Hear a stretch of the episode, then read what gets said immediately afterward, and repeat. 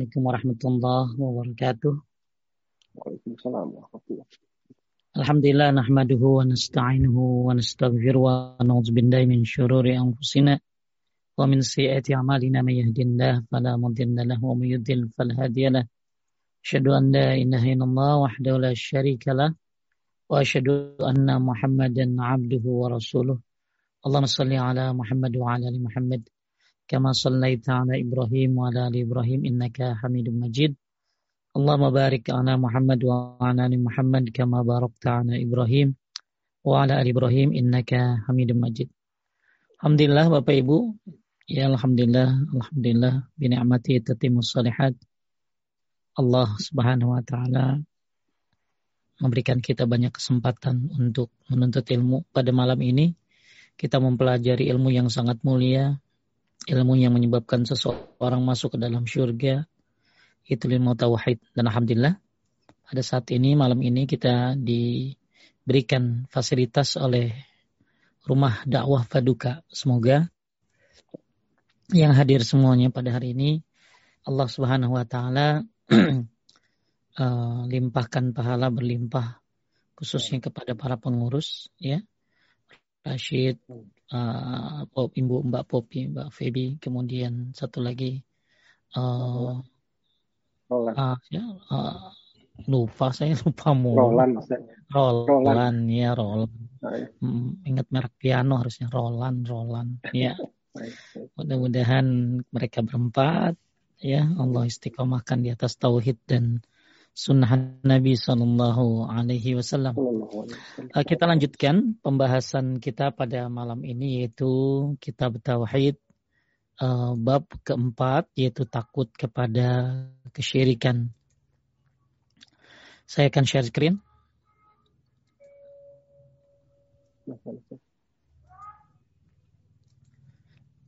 Baik. uh, kita sampai halaman 59 dari kitab syarah kitab tauhid uh, yang dikarang oleh uh, syarah ini oleh Ustaz Yazid bin Abdul Qadir Jawas sampai ke surat Ibrahim ayat 35. Kemarin kita masuk ke uh, tentang dosa syirik yang tidak diampuni. Anisa 48 dan 116 ya. Nah, sekarang kita sebagai orang yang bertauhid kita juga harus memiliki sifat takut. Makanya di bab ini ya kita masuk tentang masalah takut kepada kesyirikan. Jangan sampai kita melakukan kesyirikan. Dan supaya tahu tentang kesyirikan, maka tentunya kita harus belajar apa-apa yang menyebabkan kita harus takut kepada kesyirikan. Nah kali ini kita masuk kepada Ibrahim, Quran Surat Ibrahim ayat 35. Al-Khalil alaihissalam berkata, ini salah satu doa Nabi Ibrahim alaihissalam yang bisa kita contoh ya. Wajnubni wa baniya an na'budal asnam. Wajnubni wa baniya an na'budal asnam. Jauhkanlah aku beserta anak cucuku agar tidak menyembah berhala. Ya, ini doa Nabi Ibrahim yang bisa kita contoh agar kita dan keturunan kita dihindari dari menyembah berhala. Berhala itu ada dua. Yang pertama yang disebut dengan asnam yang bersifat patung. Yang kedua yang namanya ausan. Ausan ini apa pun yang selain patung non patung bisa jadi kuburan ya dan lain sebagainya sebagaimana sabda Rasulullah Shallallahu Alaihi Wasallam ya la taj'al qabri ausanan yu'abad jangan jadikan uh, uh, kuburanku ya ausan ya berhala yang disembah. Jadi berhala itu ada dua. Yang pertama namanya asnam yaitu patung-patung.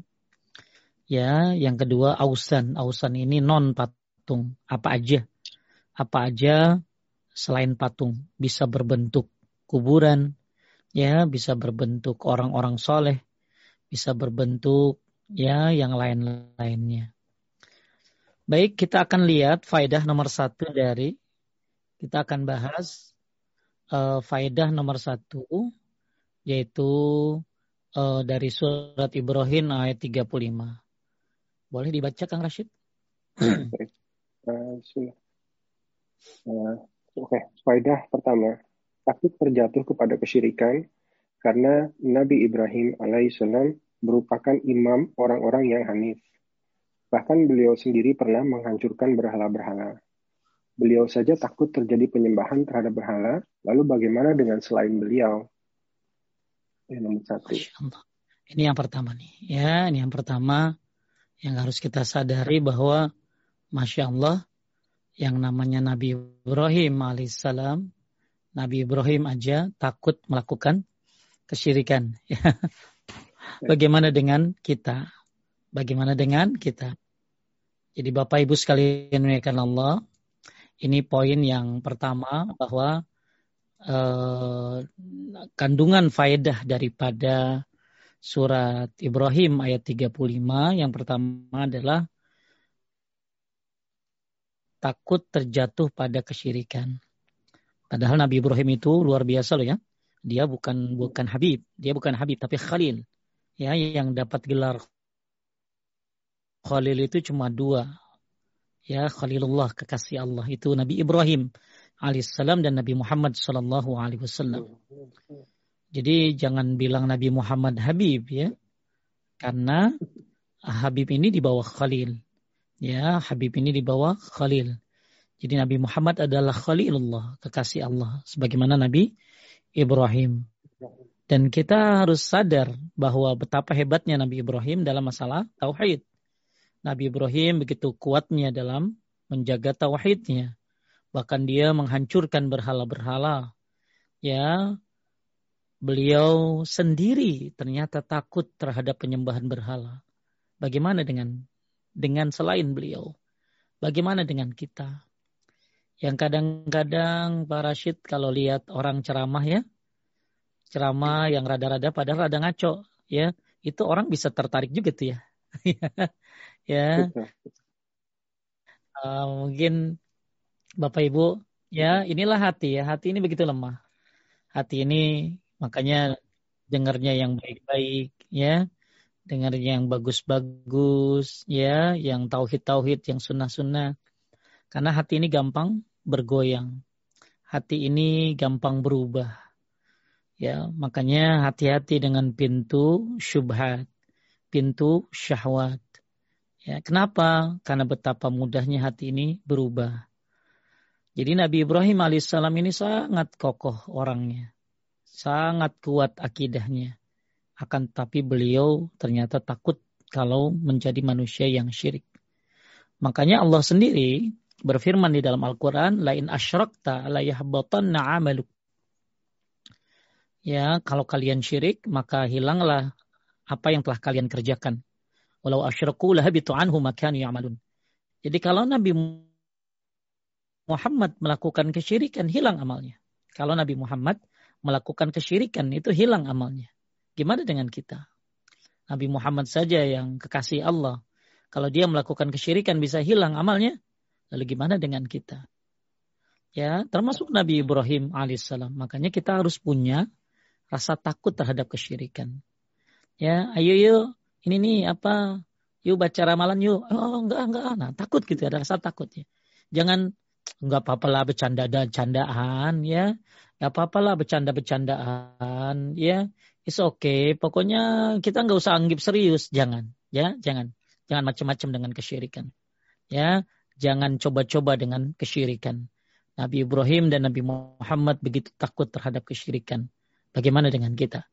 Bahkan, bahkan Nabi Muhammad Wasallam memberitahukan kepada para sahabat, ya.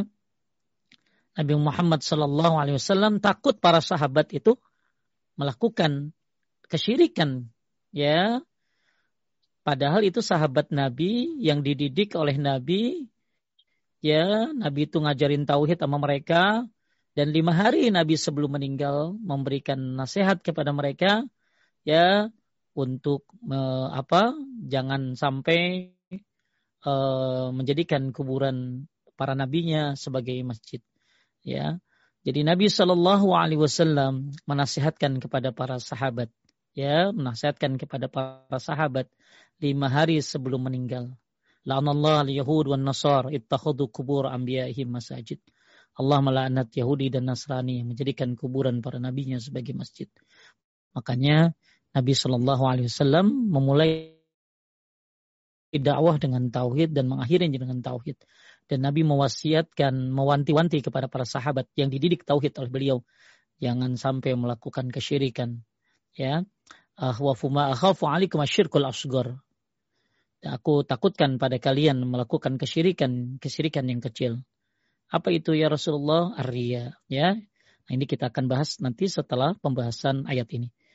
Baik, ini faedah yang pertama dari Quran surat Ibrahim ayat 35. Faedah yang kedua lanjut. Faedah yang kedua, eh, bantahan terhadap orang-orang bodoh yang menyangka tidak mungkin terjadi kesyirikan dalam umat Islam. Sehingga mereka merasa aman dan akhirnya mereka pun terjatuh ke dalam kesyirikan. Masya Allah, Jangan sombong ya, jangan sombong. Jangan suka bilang, wah lu mah jauh dari hidayah, jangan. Ya, jangan. Bagi Allah dengan mudahnya memberikan hidayah kepada seseorang dan mengambil hidayah yang kita dapatkan untuk dipindahkan kepada orang lain. Jangan sombong. Jangan menyangka, oh gue mau udah kuat akidahnya, gue mau udah hebat tauhidnya, gue udah hatam dah. Ya, pernah ada seorang anak dia bilang sama saya waktu itu di di emperan masjid ya dia bilang sama saya Ustaz saya sudah hatam loh kitab Fatul Majid. Ush, Fatul Majid syarah kitab Tauhid. Ya luar biasa kalau dia sudah hatam. Lalu saya tanya sama anak itu boleh nggak saya tanya sebutkan satu ayat atau satu hadis yang ada di kitab tersebut? Kan banyak pak ayat dan hadis di dalam kitab Fatul Majid. Dia nggak bisa nyebutin satupun. Ini kadang-kadang orang pengennya cepat hatam, pengen cepat selesai. Jangan, jangan seperti itu. Ya, apalagi untuk kitab tauhid. Selesai balik lagi, selesai balik lagi. Gak tahu ini selesai 10 tahun balik lagi. Mudah-mudahan masih ada umur ya. Mudah-mudahan Allah panjangkan umur kita dalam ketaatan ya. Uh, selesai balik lagi, selesai balik lagi. Ada satu majlis ta'lim. Dia udah selesai jilid satu. Kemudian saya tanya, saya survei gimana jilid satu apa mereka sudah paham. Ternyata nggak paham, nggak belum banyak yang belum paham. Akhirnya saya bilang ya udah balik lagi ke awal. Ya jangan masuk jilid dua. Kalau jilid satu saja belum beres. Nah ini jangan merasa Anda sudah pintar. Orang yang merasa pintar itulah orang bodoh. Tapi orang yang selalu belajar, selalu belajar, maka itulah orang yang pintar. Ya, Orang yang selalu belajar ya jangan merasa puas dengan Anda yang dapatkan ilmu dari dulu ya. Seolah-olah udah paling benar kalinya. Oh saya emang nggak bakalan berubah. Pokoknya saya mah apa kata orang dulu aja dah. Ya, yang dulu banyak yang benar, tapi juga pasti ada yang salah. Yang benar ya terusin, yang salah ya tinggalin. Jangan kekeh merkeh, sumekeh jimekeh. Ya, udah itu udah nggak bisa dirubah dah pokoknya apa kata buah-buah gua, apa kata orang dulu, ya. Jangan dan jangan menyang, jangan uh, jangan jangan apa ya, jangan merasa puas. Jangan merasa saya udah pinter. Ya. Oh, nggak bakalan syirik saya mah, nggak bakalan syirik lah, nggak bakalan syirik. Jangan, ya. Anda harus hati-hati, harus hati-hati terhadap kesyirikan. Ya, karena bisa saja seseorang yang tadinya uh, bertauhid, kemudian bisa melakukan kesyirikan. Ya, kenapa? Karena kesombongannya. Ya. Ini yang kedua, bantahan terhadap orang yang menyangka tidak mungkin terjadi kesyirikan dalam umat Islam. Ternyata banyak sekali kesyirikan di dalam uh, agama ini, ya, sehingga mengotori fitrah daripada agama ini, mengotori kemurnian ajaran Nabi Muhammad Sallallahu Alaihi Wasallam. Ya. Ketiga, lanjut. Ketiga, cara untuk bisa terbebas dari kesyirikan adalah dengan menuntut ilmu syar'i, belajar tentang agama Islam yang Allah Azza wa Jalla utus Rasul Rasulnya Shallallahu Alaihi Wasallam dengan agama tersebut, yaitu mentauhidkan Allah Subhanahu Wa Taala serta larangan untuk mempersekutukannya. Ya, faedah yang ketiga dari surat Ibrahim ayat 35, wajidumni wa bani na'budan asnam. Jauhkanlah aku beserta anak cucuku agar tidak menyembah berhala. Quran surat Ibrahim ayat 35. Ya, yang ketiga adalah bahwa cara yang utama untuk Anda terbebas dari kesyirikan ya dan memahami tauhid adalah dengan belajar. Makanya kata Imam Ahmad An-nas ahwaj ilal ilmi ya minat ta'am syarab. Manusia itu lebih butuh kepada ilmu daripada makan dan minum. Jadi manusia itu lebih butuh kepada ilmu daripada makan dan minum. Lianna rajul yahtaj ila ta'am fil yawm marrah au marratain. Manusia itu makan, wasyarab dan minum sehari paling berapa kali para Rashid makan? Sehari dua kali? Tiga Dua, kali? tiga kali. ya. Ya manusia makan dan minum ya mungkin sehari dua atau tiga kali. Wahajatuhu ilal ilmi bi'adadi anfasihi. Akan tetapi kebutuhannya terhadap ilmu dia sesuai dengan tarikan nafasnya. Sesuai dengan tarikan nafasnya. Jadi manusia lebih butuh ilmu daripada makan dan minum. Orang makan minum butuh sehari cuma tiga kali. Tapi ilmu dia sangat butuhkan sebanyak tarikan nafasnya. Bahkan ya uh, godaan kata Ibnul Jauzi rahimahullah ya yang pertama kali digoda oleh iblis kepada manusia adalah dijauhkan manusia itu dari ilmu. Dijauhkan manusia itu dari ilmu. Ya, jadi manusia, iblis itu menggoda manusia pertama kali dijauhkan dia dari ilmu. Kenapa? Li annal ilm nur. Dia, karena ilmu itu cahaya. Ilmu itu cahaya. Faiza ahbata masabihahum khabatahum fid syaa. Ilmu itu cahaya. Ketika cahaya itu mati, maka dengan mudah setan menggiring manusia sesuai dengan keinginan setan tersebut. Jadi iblis itu ya, al awal talbis uh, apa uh, uh, apa awal mula manusia digoda setan menggoda manusia itu pertama kali adalah dijauhkan dia dari ilmu. Dijauhkan dia dari ilmu. Ketika dia jauh dari ilmu berarti dia nggak ada cahaya karena ilmu adalah cahaya.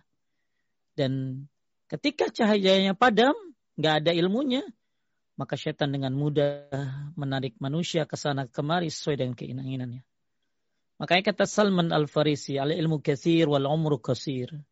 Ilmu itu banyak sedangkan umur kita pendek. Ilmu itu banyak sedangkan umur kita pendek. Fahuz minal ilmi matahtaj fi amri dinik. Maka ambillah ilmu ya tentang agamamu. Ambillah ilmu tentang agamamu. Terlalu banyak ilmu itu. Maka yuk pelajarilah agama ini. Dan kebodohan yang terbesar adalah kebodohan terhadap ilmu. Bahkan uh, Allah Subhanahu wa taala berfirman, "Ya'lamuna dhahiran minal hayati dunya wa hum 'anil akhirati hum ghafilun." Mereka tahu tentang urusan dunia, tapi mereka tidak tahu tentang urusan akhirat. Dan mereka adalah orang-orang yang lalai. Kalau ngomong politik mantap banget dah. Kalau ngomong mesin, ui ajib. Sampai mobil kepelek-peleknya, pentil-pentilnya ngerti dia. Ya, kalau ngomong masalah apa, ya makanan apalagi paham banget. Itu tuh ada sate enak banget tuh. Ya, daerah ini, daerah itu. Miamin paling enak tuh daerah sini, Tat. Ya, oh, esteler paling enak tuh daerah sini, Tat. Uh, ngerti banget kalau ngomong makanan. Begitu bicara tentang tauhid. Dia gelagapan, haheho, haheho. Gitu bicara tentang agama Islam, dia bingung. Dia paham tentang segala macam urusan dunia. Ya alamuna zahiran minal hayati dunia. Wahum anil akhirati hum ghafilun. Tapi akan untuk urusan akhirat, mereka lalai. Naudzubillah. Maka cara yang paling baik dan benar untuk menghadapi kesyirikan adalah dengan menuntut ilmu syar'i yang benar Ilmu tauhid yang utama. Ya, ilmu tauhid yang utama. Ya, kemudian baru ilmu-ilmu yang lainnya. Karena semua para nabi mengajarkan tauhid di awal mulanya. Ya, oleh karena itu kita semuanya yuk ya belajar tauhid dengan semangat sampai ke detail-detailnya. Sampai ngerti sampai ke detail-detailnya. Tidak hanya bersifat umum yang detail kita harus ngerti. Karena ini adalah insya Allah menyebabkan kita ya masuk ke dalam surganya Allah subhanahu wa ta'ala. Dan penyebab daripada kesyirikan adalah kebodohan. Penyebab daripada kesyirikan adalah kebo kebodohan. Bahkan betapa banyak orang yang tidak tahu kalau itu melakukan kesyirikan. Ya, oleh karena itu solusinya adalah menuntut ilmu. Sekali lagi, setan menggoda manusia untuk dijauhkan manusia itu dari ilmu. Ya, ketika jauh dari ilmu maka cahayanya akan padam karena ilmu adalah cahaya. Ketika manusia sudah tidak ada cahayanya maka dimudahkan digiring dia, ya, digiring dia sesuai dengan keinginan setan. Nomor empat lanjut. Baik. Sebelumnya saya mohon maaf, uh, setelah nomor empat ini akan dilanjutkan oleh Roland karena saya masih belum belum sehat. Baik. Masya Allah, pokok atau ya. landasan agama para Rasulullah SAW adalah satu, yaitu tauhid. Ya, ini nomor empat ya. Pokok. Ya. Baik, Pak Rashid, syafakallah. Ya, biar cepat sehat Pak Rashid. Ini yang keempat, pokok landasan agama para Rasul alaihissalam adalah satu yaitu tauhid. Maka kita semuanya yuk ya landasi hidup kita yang pokok dan yang utama dengan tauhid. Yang kelima, Kang Roland, mangga. Assalamualaikum Ustaz. Ah, nomor lima. Disyariatkan berdoa untuk menolak bala dan bahwa setiap waktu seorang selalu butuh kepada Robnya. Maka salah satu doa supaya terhindar dari bahaya syirik di antaranya adalah Allahumma inna bika min an, an usyrika bika syai'an na'lamuhu wa nastaghfiruka lima la ta'lamu. Ya Allah, sungguhnya kami berlindung kepadamu dari menyekutukanmu, sedang kami mengetahuinya, dan kami memohon ampunan kepadamu atas apa yang kami tidak mengetahuinya. Nah, ini doa bagus buat Kang Roland dan semuanya bapak-bapak ibu-ibu. Doa selain doa yang tadi ya. Selain doa yang tadi yang ini wajibni wabaniyan na'budallah boleh nggak dibaca lagi salat? Boleh. Kan nggak boleh Pak Ustaz lagi salat baca Al-Quran. Yang nggak boleh baca bukan baca doa ya. Bedain baca Quran sama doa ya. Makanya Syekh Utsaimin membolehkan berdoa dengan Al-Quran yang nggak boleh adalah membaca Al-Quran maksudnya apa anda baca Fatihah lagi sholat, baca alih kelas lagi sujud itu nggak boleh. Tapi kalau doa boleh, ya kalau doa boleh. Nah, ini doa yang pertama, wajdumni wa baniyan na'budal asnam. Doa yang kedua, ya. Jadi kadang-kadang banyak orang kalau doa tuh yang diajarin tuh nih biar nggak sengsara hidup ya, biar nggak sengsara hidup supaya nggak miskin. Jadi kadang-kadang uh, orang-orang ngasih bekal anak, ini nih doa ya biar nggak susah gitu ya. Padahal ini yang utama ya karena ini nyusahin dunia dan akhirat ini kesyirikan ini. Makanya bagus dihafalkan. Allahumma inna na'udzubika min an nusyrika bika syai'an na'lamuhu wa nastaghfiruka lima la na'lamu. Ini doa. Jadi supaya terhindar dari kesyirikan ada beberapa cara yang selain menuntut ilmu ya. Yang pertama menuntut ilmu. Itu yang utama ilmu tauhid. Yang kedua baca doa ini ya doa termasuk surat Ibrahim tadi wajibuni wa baniyan na'budal asnam diapalin tuh dibaca ya kemudian doa ini Allahumma inna na'udzubika min nusyrika bika syai'an na'lamuhu wa nastaghfiruka lima la na'lamu terakhir ya ya baca al-kafirun sebelum tidur Iqra'u qul ya kafirun 'inda manamikum fa inna bara'atun minasyirk baca al-kafirun sebelum tidur karena dia membebaskan kamu dari kesyirikan. Ya. Jadi yuk kita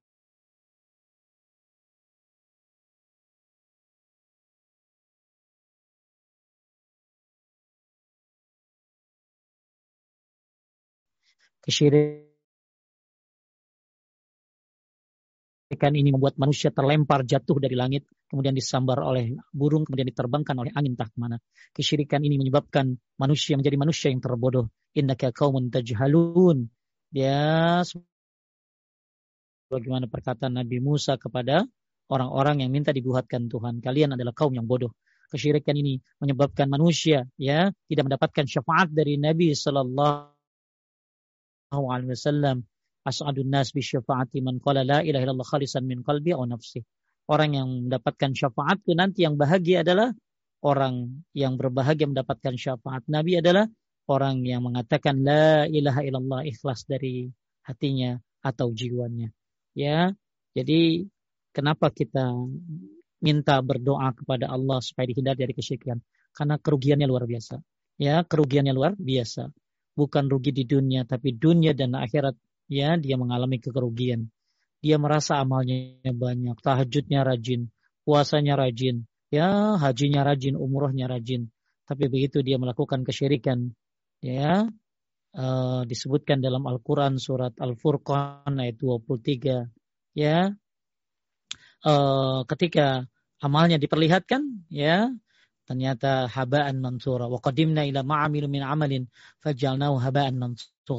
Ketika amalnya diperlihatkan ternyata amalnya bagikan debu yang berterbangan. Ternyata amalnya enggak ada. Nauzubillahi min zalik. Maka yuk ya jangan lupa baca Al-Kafirun sebelum tidur, ya. Kemudian juga baca tuh apa tadi? Baca yang doa doa wajudumuni wa bani abdul asnam, doa yang tadi doanya Nabi Ibrahim. Kemudian baca juga doa ini, ya, doa ini. Jadi bagi yang merasa takut terhadap kesyirikan, karena pantas takut Anda terhadap kesyirikan. Anda lari dari kesyirikan lebih lari daripada lari dari binatang buas. Ya, Anda lari dari kesyirikan sejauh-jauhnya. Dan makanya caranya ya belajar tauhid. Ya. Kemudian jangan lupa baca doa-doa ini. Kang Roland yang hafal yang mana? Kuliah Al-Kafirun apa kan ya? Insya Allah Al-Kafirun hafal. Iya bacaannya bagus tadi saya dengar bacaannya Masya Allah. Ya Al-Kafirun baca sebelum tidur. Kemudian baca doa ini dan doa yang tadi ini ya. Ibrahim ayat 35. Ya, jadi jangan lagi sujudnya minta duit wae ya. Ya, jangan mintanya Allah maksir mali wa waladi wa barik li fi ma ataitani wa atli hayati Allah. Boleh aja minta itu ya. Tapi ada hal yang terpenting yang harus kita pinta yaitu jauhkan kita dari kesyirikan. Ya, ya jangan mintanya di lagi sujud teh duit we jodoh deh jodoh deh dipinta ya apalagi yang dipinta teh karir mulu ya minta supaya kita dihindari dari kesyirikan. Ini salah satu doanya. Nomor enam, Kang Roland. Nomor enam, disyariatkan berdoa untuk kepentingan diri sendiri sekaligus untuk anak cucunya. Ya, jadi hadis. enggak ini lain lagi. Okay. Ya, ini ya nomor enam, disyariatkan berdoa untuk kepentingan diri sendiri sekaligus untuk anak cucunya. Jadi kalau doa ya jangan buat diri sendiri baik ya, doain anak cucunya ya doain anak cucunya ya nggak harus jadi nenek ya nggak harus jadi nenek nggak harus jadi kakek saya juga boleh doain ya supaya anak-anak saya kali mungkin saya punya cucu ya dihindari dari kesyirikan ya. Jadi mendoakan itu bagus bukan hanya buat diri sendiri tapi juga anak cucunya. Baik ini poin yang keenam. Saya ada tambahan dari poin-poin yang lain.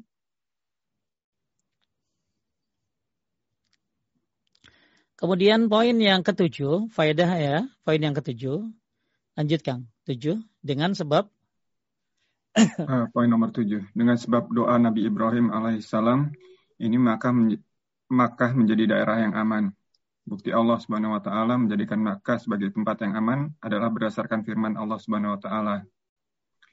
Yang artinya tidaklah mereka melihat bahwa kami menjadikan tanah haram atau Makkah menjadi tempat yang aman, sedangkan manusia di sekelilingnya disergap untuk ditawan, dibunuh, atau dirampok. Quran Surat Al-Ankabut ayat 67. Jadi, jadi kalau Bapak Ibu lihat uh, apa uh, doa seluruhnya seperti ini ya. Ya, wa izqala Ibrahim rabbi ja'al hadha balada aminan wajnubni wa baniya na'budal asnam. Jadi yang tadi baru kita bahas wajudubni wabaniya na'budal asnam. Poin ini yang tadi kita bahas doanya. Ya, tapi sebenarnya doanya dari sini, ya. Doanya dari sini, ya. Tapi kalau Anda mau cukup ambil yang uh, doa yang uh, bebas dari kesyirikan saja boleh. Jadi ketika Ibrahim berdoa, wahai Tuhanku jadikanlah negeri ini Mekah sebagai negeri yang aman dan jadikanlah aku dan anak keturunanku dari menyembah dan jadikan jauhkanlah aku dan anak keturunkan dari menyembah berhala. Maka berdasarkan doa ini, maka Mekah jadi daerah yang aman. Ya, aman dulu tuh Mekah ya. Uh, di luar Mekah ya tidak aman. Ya, di luar Mekah tidak aman. Maksudnya apa? Ya, ter tidak terjadi pembunuhan, perampokan di dalamnya sebagaimana Quran surat Al-Ankabut ayat 67. Nah, kalau Bapak Ibu lihat di dalam Al-Qur'an ada uh, apa? Ada doa lain yang disebutkan oleh Allah Subhanahu wa taala termasuk bagian dari nama dari doa Nabi Ibrahim. Kalau ini kan Ibrahim ayat 35 ya. Nah, maka ada doa Nabi Ibrahim yang lain. Ya, Nah ini kita baca dulu nih. Ini kisahnya ini luar biasa. Syekh bin Bas, lanjut. Syekh bin Bas rahimahullah eh, menafsir menafsirkan firman Allah dan ingatlah ketika dan ingatlah ketika, ketika Ibrahim meninggikan atau membina dasar-dasar Baitullah bersama Ismail seraya berdoa Ya Rob kami, terimalah dari kami amalan kami. Sesungguhnya engkaulah yang maha mendengar lagi maha mengetahui. Rabbana yang lain ya Rabbana taqabbal minna innaka antas samiul alim. Ya, ini doa Nabi Ibrahim juga ketika ketika membangun uh, merenovasi Ka'bah. Rabbana taqabbal minna innaka antas samiul alim. Kalau tadi kan wajudubni wa baniyan na'budal asnam ya. Ibrahim ayat 35. Nah sekarang ada uh, doa yang lain Rabbana taqabbal minna innaka antas samiul alim. Jadi waktu Nabi Ibrahim bikin uh, renovasi Ka'bah, maka Nabi Ibrahim berdoa.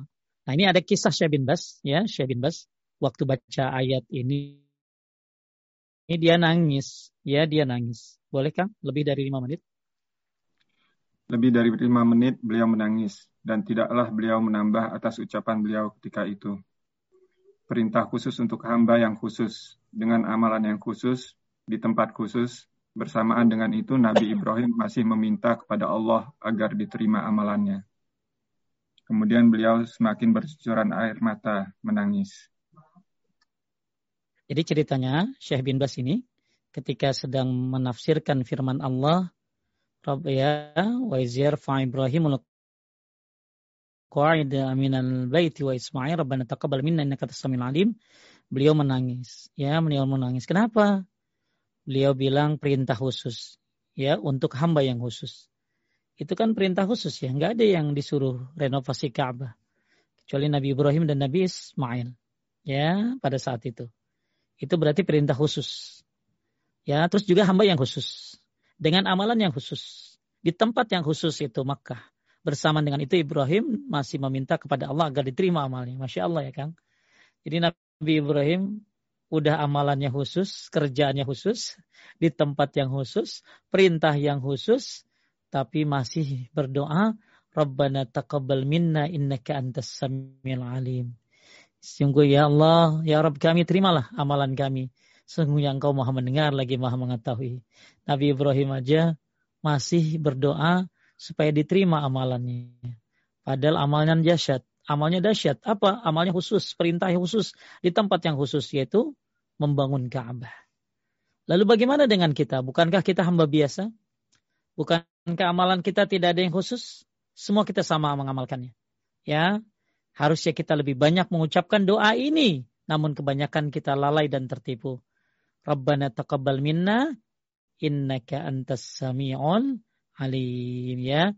Jadi ini hanya kritikan saja betapa kita bukan hamba yang khusus.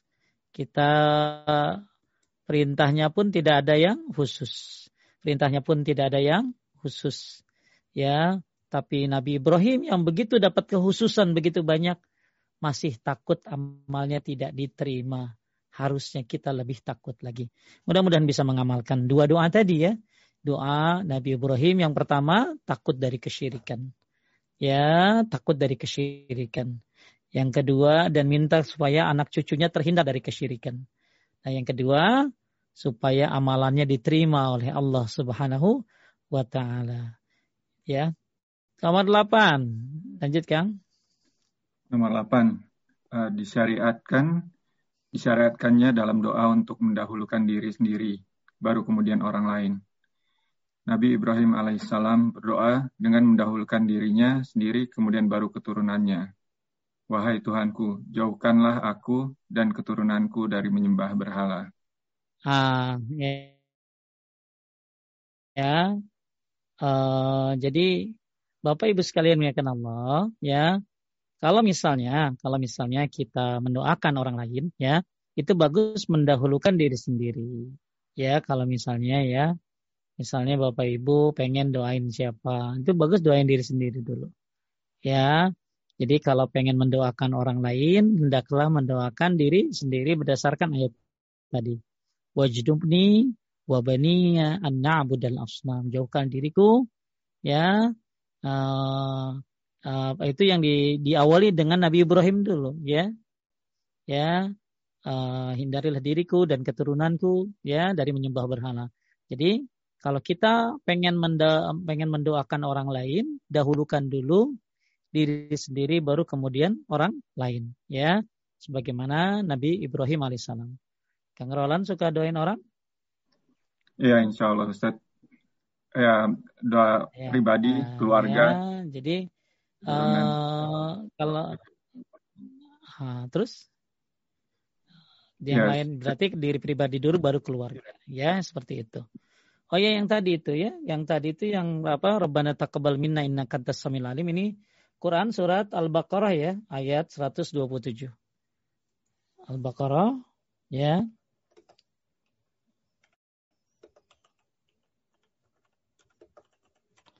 Satu dua puluh tujuh. Ya, ini doanya ya. Baik, selesai nomor 8 faedahnya daripada surat Ibrahim ayat 35. Intinya yuk rajin-rajin mendoakan keluarga tapi dimulai dengan diri sendiri dulu. Kemudian yang sembilan, Kang. Nomor sembilan, semestinya setiap orang yang berdoa hendaknya mendoakan diri, mendoakan dirinya, keluarga dan keturunannya, sebagaimana penjelasan Ibnu Kasir dalam tafsirnya. Oke, ya, maka insya Allah ya. Insya Allah yang udah jadi bapak, yang udah jadi ibu, yang udah jadi nenek, kakek, pasti nggak ngelupain ya doa buat anaknya dan cucunya dan keluarganya. Tapi nggak tahu ya kalau yang belum nikah ya apakah sama juga mendoakan ibunya ya doakan neneknya maka kata Ibnu Kasir semestinya setiap orang yang berdoa hendaknya mendoakan dirinya, keluarganya dan keturunannya. Kemudian 10 lanjut kan? Poin nomor 10, Nabi Ibrahim alaihissalam dengan kemurnian tauhid yang ada pada beliau masih mengkhawatirkan kesyirikan pada diri beliau dan keturunannya. Jika Nabi Ibrahim alaihissalam yang demikian mulia kedudukannya sebagai sebagai khalil atau kasih Allah saja masih mengkhawatirkan kesyirikan pada yang terjadi pada diri beliau, maka lebih-lebih lagi orang lain yang di bawahnya, harus sangat merasa takut dan khawatir terjatuh ke dalam kesirikan. Karena itu, seorang tabi'i yang bernama Ibrahim At-Tamimi At-Tami rahimahullah ketika membaca ayat tersebut berkata, Mayya'manu minal bala'i ba'da khalilil Khalilillahi Ibrahim. Siapakah yang bisa merasa aman dari bala atau kesyirikan setelah Khalil Allah atau kasih Allah Ibrahim alaihissalam? Riwayat At-Tabari dalam tafsirnya. Baik, maksudnya gini lah. Jadi siapa yang merasa aman dari kesyirikan setelah Nabi Ibrahim? Ya, Nabi Ibrahim aja takut apalagi kita. Ah, ini kata-kata daripada Ibrahim At-Taimi. Ya, siapa yang merasa aman? Minal bala, bala di sini adalah kesyirikan ya setelah Khalilullah yaitu Nabi Ibrahim alaihissalam. Siapa yang merasa aman dari kesyirikan? Kalau Nabi Ibrahim aja nggak merasa aman. Baik, nomor 11, lanjut. nomor 11, jika pada bagian yang pertama atau permintaan keamanan bagi Makkah, doa Nabi Ibrahim alaihissalam dikabulkan oleh Allah, untuk doa agar keturunannya dijauhkan dari kesyirikan, hal ini tidak tercapai seluruhnya. Ada atau bahkan banyak keturunan Nabi Ibrahim alaihissalam yang terjatuh ke dalam, dalam kesyirikan. Hal itu menunjukkan bahwa tidak semua doa para nabi dikabulkan oleh Allah Subhanahu wa taala. Semua urusan di tangan Allah. Dialah Allah satu-satunya yang maha berkuasa untuk untuk berbuat sesuai kehendaknya sebagaimana Nabi Muhammad Shallallahu Alaihi Wasallam ketika berdoa agar masing-masing umatnya tidak saling berperang satu sama lain. Itu tidak dikabulkan oleh Allah Subhanahu Wa Taala sesuai dengan hikmah yang diketahuinya, um, sesuai dengan hikmah Baik. yang diketahuinya. Baik, ini dari Faedah Syekh Nusaimin. Jadi gini maksudnya Bapak Ibu. Doa Nabi Ibrahim yang pertama agar Mekah menjadi kota yang aman diterima oleh Allah, dikabulkan ya. Tapi doa yang kedua untuk keturunannya ya agar dijauhkan dari kesyirikan, maka ada yang dikabulkan, ada yang tidak. Ya, ada dari keluarga Nabi Ibrahim yang jadi nabi banyak ya, tapi juga ada dari keturunannya yang terjatuh dalam kesyirikan. Ini menunjukkan bahwa tidak semua doa para nabi dikabulkan oleh Allah Subhanahu wa taala. Tapi tentu semuanya ada hikmahnya. Semuanya ada hikmahnya. Maka tugas kita berdoa saja. Tugas kita berdoa saja. Tugas kita lakukan banyak berdoa. Ya, masalah urusan dikabulkan itu urusannya Allah Subhanahu wa taala. Ya, maka kita jalankan saja karena doa itu adalah ibadah. Ya, bahkan doa itu adalah sumsumnya ibadah. Doa mukhul ibadah. Doa itu adalah sumsumnya ibadah. Otaknya ibadah. Ya lakukan saja. Masalah jawab itu hak Allah Subhanahu wa taala. Ya. Nah, jadi bahwa Nabi Ibrahim alaihissalam doanya ada yang dikabulkan, ada yang tidak. Bahkan salah satu doa Nabi Muhammad pun ada yang tidak dikabulkan. Yaitu ya sebagaimana hadis tadi ya e, dari Amr bin Sa'id dari ayahnya bahwa Rasulullah SAW baru datang pada suatu hari dari Ali ya hingga ketika di masjid Bani Muawiyah beliau masuk dan salat rakaat kami pun salat bersama beliau dan beliau berdoa kepada Tuhannya dengan lama kemudian beliau menghadap kami. Rasulullah SAW bersabda aku minta kepada Robku tiga hal. Aku diberi dua hal dan yang tidak diberikan satu hal. Aku minta Tuhanku agar janganlah umatku dibinasakan dengan kekeringan panjang. Maka aku diberikan aku minta agar jangan sampai umatku binasa dengan dengan ditenggelamkan. Maka hal itu diberikan kepadaku. Aku minta agar janganlah umatku berperang satu sama lain. Ternyata hal itu tidak dipenuhi oleh Allah Subhanahu wa taala. Ini Uh, jadi intinya uh, doa Nabi Muhammad SAW ada yang tidak dikabulkan dan termasuk juga doa Nabi Ibrahim. Tapi ini pasti ada hikmahnya, ya ada hikmahnya dan hanya Allah yang tahu apa hikmah yang sebenarnya. Baik, yang penting tugas kita adalah berdoa saja, ya sebanyak-banyaknya. Baik, Bapak Ibu sekalian menguatkan Allah, ada satu bahasan yang mengenai tauhid juga bahwa uh, ada apakah Nabi Shallallahu Alaihi Wasallam bisa mengabulkan doa? Nah, ini nih, ya ada kita akan coba melebar ke pembahasan tauhid yang lain tentang masih masalah doa. Apakah Nabi Shallallahu Alaihi Wasallam bisa mengabulkan doa? Tadi sudah kita bahas tentang Quran surat Ibrahim ayat 35, faedah-faedahnya ya. Sebelum kita baik apa uh, tadi sudah dibacakan sampai 10 ya Kang Roland ya. Ya, ada 10 ya tadi ya. Ya, ada 10 uh, eh, hikmah ya. Hikmah daripada uh, surat Ibrahim ayat 35. Tadi ya sebelum saya bahas yang lain ya. Ini tadi saya uh, mengingatkan saja apa yang sudah kita bahas. Kemudian uh, tadi juga kita sudah bahas hikmah yang lain tentang apa? Tentang uh, doa Nabi Ibrahim yang dikabulkan yang Mekah menjadi daerah yang aman.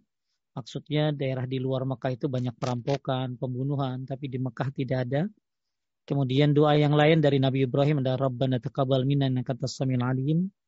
Kemudian uh, doa bagus mendahulukan diri sendiri ya sebelum orang lain dan semestinya kita mendoakan juga keluarga dan keturunan.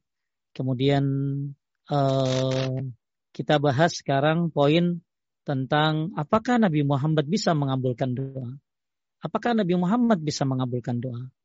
Ya, Allah Ta'ala diperintahkan kepada Nabi SAW untuk menyebutkan identitasnya.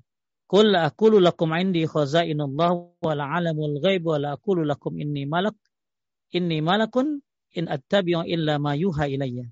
Jadi kita harus sadar bahwa yang mengabulkan doa hanyalah Allah. Jangan sampai kita meminta kepada Nabi Muhammad Sallallahu Alaihi Wasallam. Kita nggak boleh minta doa kepada para nabi yang sudah mati tentunya. Kalau minta doa sama yang hidup boleh. Ya, dengan catatan kita berharap orang yang mendoakan itu dapat doa juga dari para malaikat. Tapi ada orang sebagian mereka tatkala berdoa itu berdoa kepada para nabi, minta supaya para nabi mengabulkan doa mereka dan nabinya sudah meninggal tentunya. Makanya di sini ada satu ayat dalam surat Al-An'am ayat 50. Di sini disebutkan, aku tidak mengatakan kepadamu bahwa pembendaharaan Allah ada padaku. Dan tidak pula aku mengetahui yang gaib. Dan tidak pula aku mengatakan kepadamu bahwa aku seorang malaikat, aku tidak mengikuti kecuali apa yang diwahyukan kepadaku. Ini semua ayat-ayat tentang bahwa Nabi adalah uh, manusia biasa yang diwahyukan kepada diwahyukan kepada beliau, ya. Dan masih banyak lagi ayat yang semisalnya bahwa Nabi adalah hamba Allah dan utusannya. Bukan yang berhak mengabulkan doa. Yang berhak mengabulkan doa hanya Allah subhanahu wa ta'ala. Baik kita lihat, tadi kan sudah kita bahas ya tentang doa para nabi yang ada yang tidak dikabulkan. Doa para nabi yang tidak dikabulkan dalam Al-Quran, Allah menyebutkan doa berapa nabi yang tidak dikabulkan di antaranya. Pertama, doa Nabi Ibrahim alaihissalam agar ayahnya diampuni. Ya, jadi doa Nabi Ibrahim agar ayahnya diampuni ini tidak dikabulkan oleh Allah. Ya, ini dalam Al-Qur'an disebutkan maka nabi walladzina amanu ayastaghfiru lil musyrikin walau kanu uli qurba min ba'di tabayyana lahum annahum ashabul jahim. Tidaklah sepatutnya bagi Nabi dan orang-orang yang beriman mintakan ampun bagi orang-orang musyrik walaupun orang musyrik itu adalah kaum kerabatnya. Sudah jelas bagi mereka bahwasanya orang musyrik itu adalah penghuni neraka jahanam. Nah ini uh, apa bahwa Nabi Ibrahim berdoa buat bapaknya yang musyrik ya maka tidak dikabulkan oleh Allah Subhanahu wa taala. Kemudian doa Nabi Nuh alaihissalam. Doa Nabi Nuh juga tidak dikabulkan agar anaknya diampuni. Jadi kita lagi belajar bahwa tugas kita berdoa. Masalah hak, hak jawab itu hak Allah. Ya, dan banyak hikmah kalau Allah Subhanahu wa taala tidak mengabulkan doa kita. Ketika doa kita tidak dikabulkan oleh Allah Subhanahu wa taala, Nabi Shallallahu alaihi wasallam bersabda, "Mamin muslim yad'ullah bid'awatin laisa fiha ma'sam wala qati'atur rahim illa atahu ihdasalas." Tidaklah seorang muslim yang berdoa dan doanya tidak berisi perbuatan dosa atas memutus silaturahim kecuali Allah akan memberikannya salah satu di antara tiga balasan. Ya. Ketika seorang berdoa, ya, Allah bisa jadi memberikan salah satu di antara tiga, tiga balasan. Yang pertama, Allah kabulkan doanya. Jadi tugas kita berdoa saja. Kalau kita berdoa, maka Allah Subhanahu wa taala memberikan salah satu di antara tiga balasan. Satu, Allah kabulkan doanya. Anda berdoa, Allah kabulin doanya. Dua, Allah hindari dia dari musibah yang senilai dengan doanya. Jadi Anda berdoa, ya diganti dengan dihindari dari musibah sesuai dengan kadar doanya. Maka makin banyak berdoa, makin banyak musibah yang terhindar. Makin banyak, uh, makanya doa itu adalah musuhnya musibah. Yang ketiga, Allah simpan dalam bentuk pahala untuknya di akhirat. Hadis ini diriwayatkan oleh Ahmad dan dinilai sahih oleh Syekh Mustafa Al-Adawi. Jadi Bapak Ibu sekalian menyatakan Allah, ketika seorang muslim berdoa, dan doanya tidak berisi perbuatan dosa atau tidak berisi pemutusan silaturahim, maka Allah akan memberikan salah satu di antaranya tiga balasan.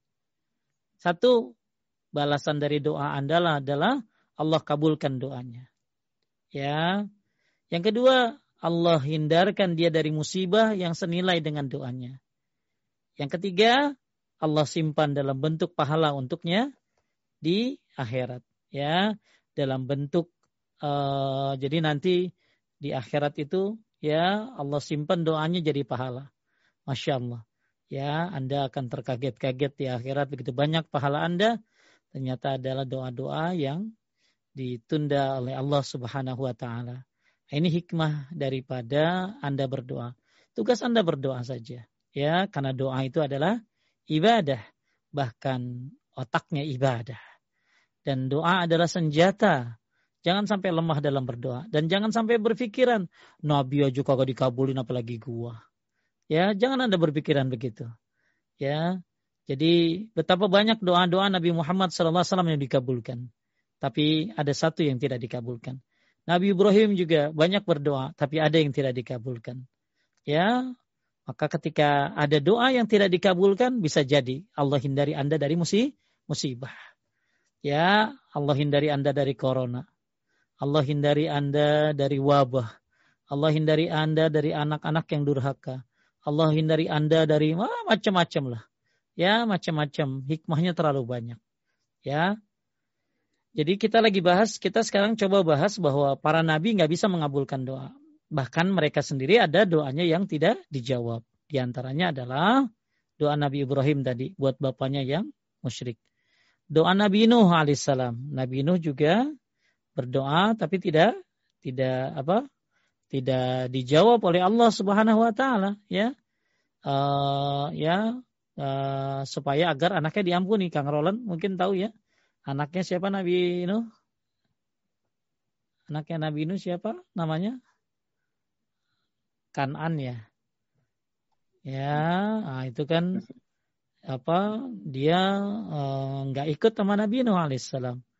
Ya, Nabi Nuh berseru kepada Tuhan yang sambil berkata, Ya Tuhan, sesungguhnya anakku termasuk keluargaku. Dan sungguh janji engkau itulah yang benar dan engkau adalah hakim yang sadar adilnya. Ya, Allah berfirman, Hai Nuh, sungguhnya dia bukanlah termasuk keluargamu.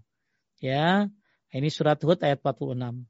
Termasuk juga doa Nabi Shallallahu Alaihi Wasallam, beliau pernah mengajukan tiga permohonan kepada Allah dikabulkan dua dan yang satu tidak dikabulkan. Tadi sudah kita bahas, ya.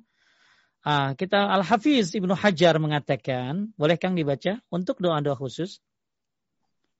Untuk doa-doa khusus yaitu doa para nabi, ada yang dikabulkan dan ada yang tidak dikabulkan. Fatul Bari 1197.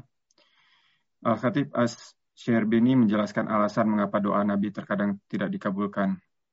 Bahwa dikabulkannya doa para Nabi itu sifatnya mayoritas, bukan keharusan. Karena terkadang doa beberapa Nabi bertentangan dengan ketetapan Allah Ta'ala. Lalu As Lalu Asy-Syarbini menyebutkan contoh doa para nabi yang tidak dikabulkan oleh Allah, di antaranya doa, doa Nabi Ibrahim agar ayahnya diampuni dan doa Nabi Muhammad Shallallahu Alaihi Wasallam agar umatnya tidak dibinasakan karena perseteruan di antara mereka. Karena semua ini bertentangan dengan ketetapan Allah. Baik, intinya bahwa para nabi sendiri tidak bisa mengabulkan do doa, ya. Tapi yang mengabulkan doa adalah Allah Subhanahu wa taala. Bahkan para nabi sendiri ada doanya yang tidak dikabulkan. Tapi ingat, tugas Anda adalah berdoa. Terlalu banyak doa yang Allah kabulkan. Dan kalau tidak dikabulkan, akan diberikan berapa tadi? Tiga ya. Ya, tiga di, satu dikabulkan, dua dihindari dari musibah, hmm, yang ketiga yang apa tadi? Disimpan di akhirat jadi paha, jadi pahala. Oleh karena itu kita lakukan saja, lakukan saja apa yang menjadi hak uh, menjadi menjadi tugas kita yaitu berdoa. Dan urusan mengabulkan doa itu adalah hak Allah Subhanahu wa taala. Sedikit supaya saya akan coba sharing tentang adab berdoa ya. Tentang adab berdoa. Ya pokoknya Anda lakukan adab-adab ini saja ya. Adab dan sebab terkabulnya doa. Jadi masalah masalah nanti doa Anda dikabul atau tidak itu urusan Allah. Ya itu urusan Allah yang pertama, ikhlaskan niatkan Allah kalau berdoa. Ikhlaskan niat kepada Allah Subhanahu wa taala. Kemudian yang kedua, Kang? Yang kedua, mengawalinya dengan pujian dan sanjungan kepada Allah, lalu diikuti dengan membaca dengan bacaan salawat atas Rasulullah Shallallahu alaihi wasallam dan diakhiri dengan hal yang sama. Ya banyak orang kalau doa pakai ilah hadroti, ilah hadroti. Enggak ada dalilnya ya. Bila doa pakai ilah hadroti, ilah hadroti. Langsung kalau doa itu baca hamdalah, baca sholawat itu yang dianjurkan. Ya, nggak ada disuruh dimulai dengan hal-hal yang tidak ada sunnahnya. Ya, oh, ini ke sini dulu, ini ke sini dulu, bacain ini dulu. Enggak, ya. Mudah sekali Islam ini. Ya, awali doa Anda dengan hamdalah. Alhamdulillahirabbil alamin. Kemudian baca salawat. Dan ingat ya kedudukan salawat dalam doa itu seperti Al-Fatihah dalam salat. Ya, kata ulama salaf, kedudukan salawat dalam doa seperti Al-Fatihah dalam salat. Maka jangan lupa baca salawat dalam ketika berdoa. Di habis baca hamdalah, baca salawat, ya, kemudian diakhiri dengan salawat lagi. Dan siapa yang berdoa tapi dia tidak baca salawat maka doanya akan gantung di atas. Siapa yang berdoa lalu tidak baca salawat maka doanya akan menggantung di atas, tidak naik ke atas. Ya, maka jangan lupa baca salawat sedang berdoa. Salawat yang bagus ya salawat ya. Ya Allah salli ala Muhammad ali Muhammad kama sallaita ala Ibrahim ala Ibrahim innaka Hamidum Majid. Allah barik ala Muhammad wa ala ali Muhammad kama barakta ala Ibrahim wa ala Ibrahim innaka Hamidum Majid. Ya. Kemudian yang ketiga, lanjut Kang. Yang ketiga, bersungguh-sungguh dalam memanjatkan doa serta yakin akan dikabulkan. Ya, ini tugas kita. Bersungguh-sungguhlah. Ya, dan yakin akan dikabulkan. Dan terlalu banyak doa yang dikabulkan. Dan sangat sedikit yang tidak dikabulkan. Ternyata kalau tidak dikabulkan ada hikmah yang memang Allah rahasiakan. Nomor empat. Yang keempat, mendesak dengan penuh kerendahan dalam berdoa dan tidak terburu-buru. Ya, ya, jadi ya terus berdoa. Dan jangan pengen cepat dikabulkan, ya. Pokoknya terus aja berdoa, diulang-ulang doanya, ya. Kau belum dikabulin juga Pak Ustadz? Ya belum kali, ya. Nanti, ya. Padahal udah lama Pak Ustadz, ya sabar aja. Tugas kita cuma berdoa. Gak ada yang bisa. Nabi aja gak bisa menjawab doa kita. Ya, Nabi Ibrahim, Nabi Nuh, Nabi, Muhammad saja ada doa-doa yang tidak dikabulkan. Maka ada hikmahnya. Entah itu ngapusin dosa, entah itu naikin derajat, entah ada hal apa yang Allah inginkan dari kita. Atau dihindari dari musibah. Ya, Allah selamatkan Anda dari berbagai macam musibah. Masalahnya kita ya uh, jangan sampai suuzon ya. Jangan sampai suuzon. Kenapa ya? Kenapa ya? Doa saya belum. Udah tugas kita berdoa saja. Bahkan ketika Anda berdoa itu aja udah dapat pahala ya. Anda berdoa itu udah jadi pahala tuh. Karena berdoa itu adalah ibadah. Kemudian lanjut nomor lima. Nomor lima, menghadirkan hati dalam doa.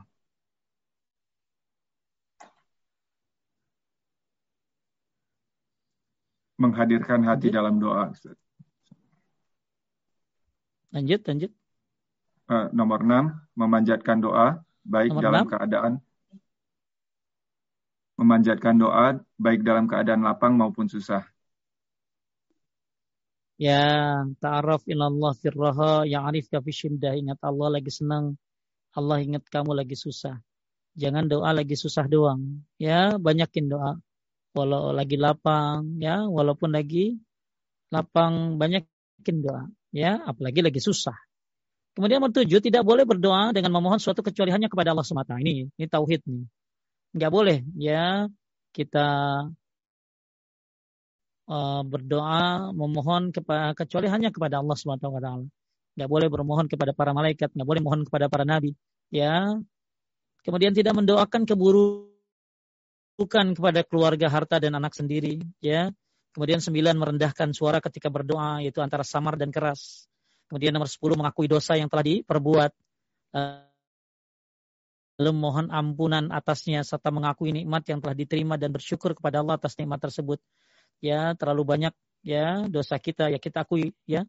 Kita maka bagus ya uh, kita meminta mengakui banyaknya dosa-dosa kita dalam doa kita ya mengakui betapa banyak nikmat yang Allah kasih ya terlalu banyak lah mana ya nggak bakalan bisa dihitung ini kita lagi bahas tentang bagaimana adab-adab dalam berdoa kemudian tidak membebani diri berdoa dengan dalam membuat sajak dan doa waduh ya doanya pakai sajak ya Allah Aku kan udah sembahyang. Orang yang sembahyang pikirannya kan tenang. Nasibnya nggak malang melintang. Apalagi dia seorang karyawan atau pedagang. Insya Allah kantong penuh dengan uang. Udah itu bersajak dia berdoanya. Istri cantik, pakai kalung, pakai anting, pakai giwang. Rumah enggak pakai alang-alang. Bukankah dengan rajin sembahyang di dalam kubur nggak dikemplang? dia dia dia bersajak sebab jangan ya seperti bagaimana metamorfosis mau doa mau doa nyusahin diri ya doa dengan bahasa-bahasa yang enak yang mudah ya apalagi doanya dari Quran dan hadis ya kemudian tadarru apa tuh Kang Roland baru merendahkan diri khusyuk rakbah atau berharap untuk dikabulkan dan rab, rabah rasa takut Rahbah. tidak dikabulkan. Rahbah. Nah, dalam doa ya, dalam doa itu harus ada apa? Tadarru ya, merendahkan diri ya. Uh, khusyuk ya, berharap untuk dikabulkan, ragbah, ada rahbahnya, takut tidak dikabulkan. Jadi semuanya menyatu ya. Ada rendah diri, ada khusyuk, ada rasa takut, ada berharap, ya, semuanya terkumpul dalam doa itu. Ini kita lagi belajar doa ya, kita lagi belajar doa. Karena salah satu sebab kesyirikan ada karena doa. Ya, dia berdoa. Bahkan orang-orang orang-orang musyrik dulu kalau lagi susah mereka berdoa. mereka kalau lagi susah berdoa. Bahkan ketika mereka lagi susah bertauhidkan Allah. Berdoa. Tapi begitu lagi selamat, sudah sampai ke darat, mereka kembali menyekutukan Allah. Ya, jadi uh, dalam doa ada ada ada empat tempat ini ya tempat uh, merendahkan diri khusyuk berharap dan takut untuk tidak dikabulkan 13 mengabaikan orang lain yang dizolim serta disertai dengan tobat ya jadi doa uh, doa itu kan ada pendukungnya kan? Doa itu ada pendukungnya. Termasuk pendukung doa itu adalah sedekah. Jadi kalau pengen doa anda lebih dahsyat maka barengi dengan sedekah. Barengi dengan mengembalikan yang orang hak orang lain yang dizolimi disertai dengan taubat. Jadi kenapa? Karena ada beberapa hal penyebab doa doa tidak dikabulkan oleh Allah Subhanahu wa taala. Ya, maka barengi doamu dengan sedekah, barengi doamu dengan mengembalikan hak orang lain, ya. Kemudian nomor 14 manjatkan doa tiga kali. Kemudian menghadap kiblat, ya. Kemudian cara mengangkat kedua tangan ketika berdoa. Cara mengangkat tangan ketika berdoa, coba Kang. Cara mengangkat tangan dalam berdoa. Ibnu Abbas radhiyallahu an berpendapat bahwa cara mengangkat tangan dalam berdoa adalah dengan mengangkat kedua tangan hingga sejajar dengan kedua pundak dan beristighfar dengan ber, berisyarat satu jari. Adapun isyarat satu jari. Ibtihal. Ada adapun ibtihal atau Ya itu istighosah mengangkat kedua tangan tinggi-tinggi. Ya, jadi kalau berdoa ya mengangkat kedua tangan hingga sejajar dengan kedua pundak, Kang. Sejajar sama kedua pundak. Nah, yang paling bagus kata Syekh Utsaimin kayak orang minta-minta. Kalau Akang lihat orang minta-minta gimana? Ada kan orang-orang minta-minta, ada yang begini enggak? Pak Rashid minta Pak, enggak ada kan ya. Pak, minta Pak. Ya, seperti ini kayak orang minta-minta. Ya, seperti orang minta-minta. Jadi mengangkat tangan dalam berdoa. Ada yang malas banget doa tuh tangannya di bawah. Ya. Tangannya di bawah aja ya, di atas paha ya. Ya ini yang sunnahnya seperti ini. Ya, uh, tapi kalau istighosah tangannya sampai diangkat tinggi-tinggi sampai kelihatan uh, apa uh, apa sampai kelihatan keteknya ya tinggi-tinggi tuh. Kalau istighosah. Ibnu Al-Qasim bin Muhammad berkata, aku melihat di Umar berdoa di Al-Qasi, beliau mengangkat kedua tangannya hingga sejajar dengan kedua pundaknya. Dan kedua telapak tangannya dihadapkan ke arah wajahnya. Ya, jadi beliau mengangkat kedua tangannya hingga sejajar dengan kedua pundaknya dan kedua telapak tangannya dihadapkan ke arah wajahnya. Ya, ya, jadi apa uh, apa dua telapak tangan dihadapkan ke arah wajahnya. Ya, seperti ini. Kemudian ada pun doa istisqa minta hujan yang mengangkat tangan tinggi-tinggi tadi sudah dibahas. Tentang mengusap muka, tentang mengusap muka tidak ada satupun hadis yang sahih tentang mengusap muka dengan kedua telapak tangan setelah berdoa. Semua hadis yang sangat lemah dan tidak bisa dijadikan sebagai hujah karena tidak ada contohnya dari Rasulullah Shallallahu Alaihi Wasallam. Kemudian uh,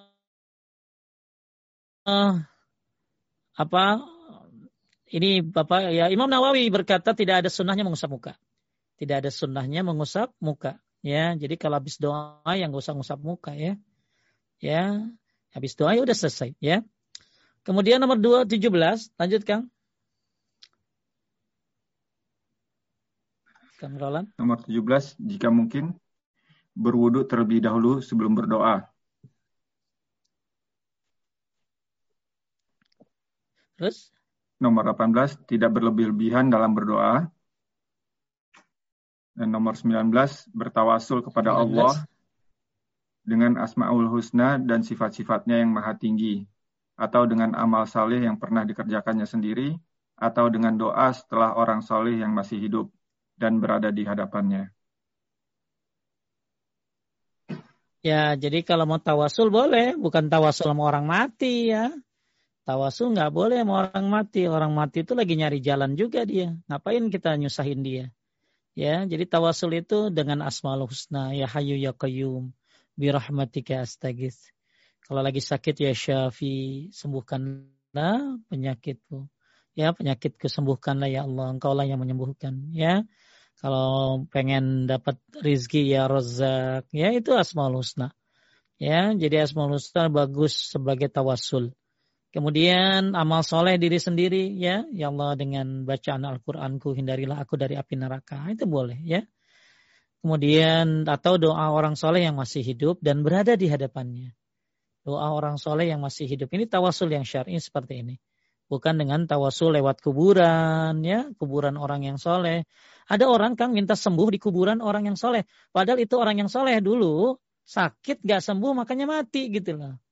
Kenapa dia minta sembuh di kuburan orang yang matinya karena sakit gitu loh. Ya. Kemudian nomor 20 Kang, lanjut. Nomor 20, makanan dan minuman yang dikonsumsi serta pakaian yang dikenakan harus berasal dari usaha yang halal. Ya, hati-hati ya. Ada orang berdoa lama sekali, tapi makanannya haram, minumannya haram.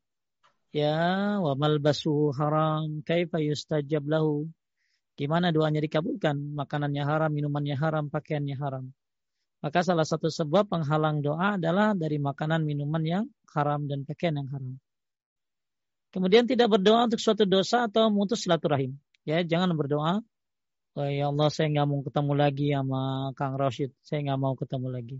Ya, saya nggak mau ketemu lagi sama Kang Roland. Nggak boleh doa memutus silaturahim. Ya, nggak boleh doa memutus silaturahim. Kemudian menjauhi segala bentuk kemaksiatan. Nah ini uh, hal-hal yang uh, harus Anda lakukan selain berdoa dengan baik. Juga tadi ya kita sudah bahas tadi ya uh, salah satunya sedekah ya uh, apa mengembalikan hak orang lain, menjauhi segala bentuk kemaksiatan ya. Kemudian uh, Ustadz kalau yang disebut doa doa berlebihan tuh kayak apa sih? Nah ini Kang Kang Rashid, Kang Roland, doa berlebihan tuh contohnya nih. Ya, tidak memohon suatu yang mustahil seperti mohon supaya jadi nabi. Enggak boleh. ya. Jadi kan kita nggak boleh doa berlebihan ya. Contoh yang yang apa doa yang berlebihan, suatu yang mustahil minta jadi nabi. Ya. Terus kalau Kang Roland boleh nggak minta cakep gitu loh? Minta cakep boleh, boleh. minta cakep ya minta cakep ya apa uh, mendingan minta cakep apa minta soleh minta soleh ya ya kalau Insya Allah soleh mudah soleh ya, ya dimudahkan. Kalau cakep ya gimana bapak dan ibunya kan? Ya kalau memang udah cakep ya cakep atuh. Jadi jangan berdoa dengan sesuatu yang mustahil. Ya, pengen kekal di dunia ya Allah, saya pengen kekal di dunia, nggak bisa lah. Misalnya lagi minta do doanya minta surga tapi rinci banget gitu loh. Kalau minta surga boleh ya. Ya Allah masukkan aku ke surga boleh. Tapi ya Allah masukkan aku ke dalam surga kalau bisa ada kolam renangnya ya Allah. Kalau bisa ada balkonnya. Ya, ya, ya, ya nggak usah disebutin begitu ya, nggak usah disebutin ya. Ya kalau bisa ini itu ini itu ya, udah minta masuk surga aja. Yang utama minta surga fir Firdaus ya. Minta surga Firdaus. Nah ini uh, termasuk doa berlebihan adalah mengeras suara meninggikan suara. Ini termasuk doa yang berlebihan. Baik ini poin 22 masih banyak nih ya dua tiga harus menegakkan amar ma'ruf nahi mungkar karena di antara sebab doa tidak mustajab adalah tidaknya amar ma'ruf nahi mungkar Kemudian hendaklah orang yang berdoa memulai dengan mendoakan diri sendiri jika dia hendak mendoakan orang lain. Ya. Jadi kalau tadi sudah kita bahas ya tentang poin 24. Nah, sekarang doa apa saja sih yang terpenting? Ya, doa apa saja yang terpenting dimohonkan seorang hamba kepada Allah? Nah, ini dia. Ini bagus nih ya. Hal-hal yang terpenting yang Anda mohonkan yang terpenting nih. Ya, lanjutkan doa penting yang dimohonkan oleh seorang hamba. Yang pertama, memohon hidayah atau petunjuk, petunjuk kepada Allah, uh, yaitu hidayah taufik agar ditunjuki di atas jalan yang hak atau benar. Lanjut, kedua. Yang kedua, memohon kepada Allah agar diampuni segala dosa yang dilakukan, karena setiap hari siang dan malam seorang hamba tidak luput dari berbuat dosa dan maksiat. Terus? Yang ketiga, memohon kepada Allah agar dimaks agar dimasukkan ya. ke surga dan dijauhkan dari api neraka.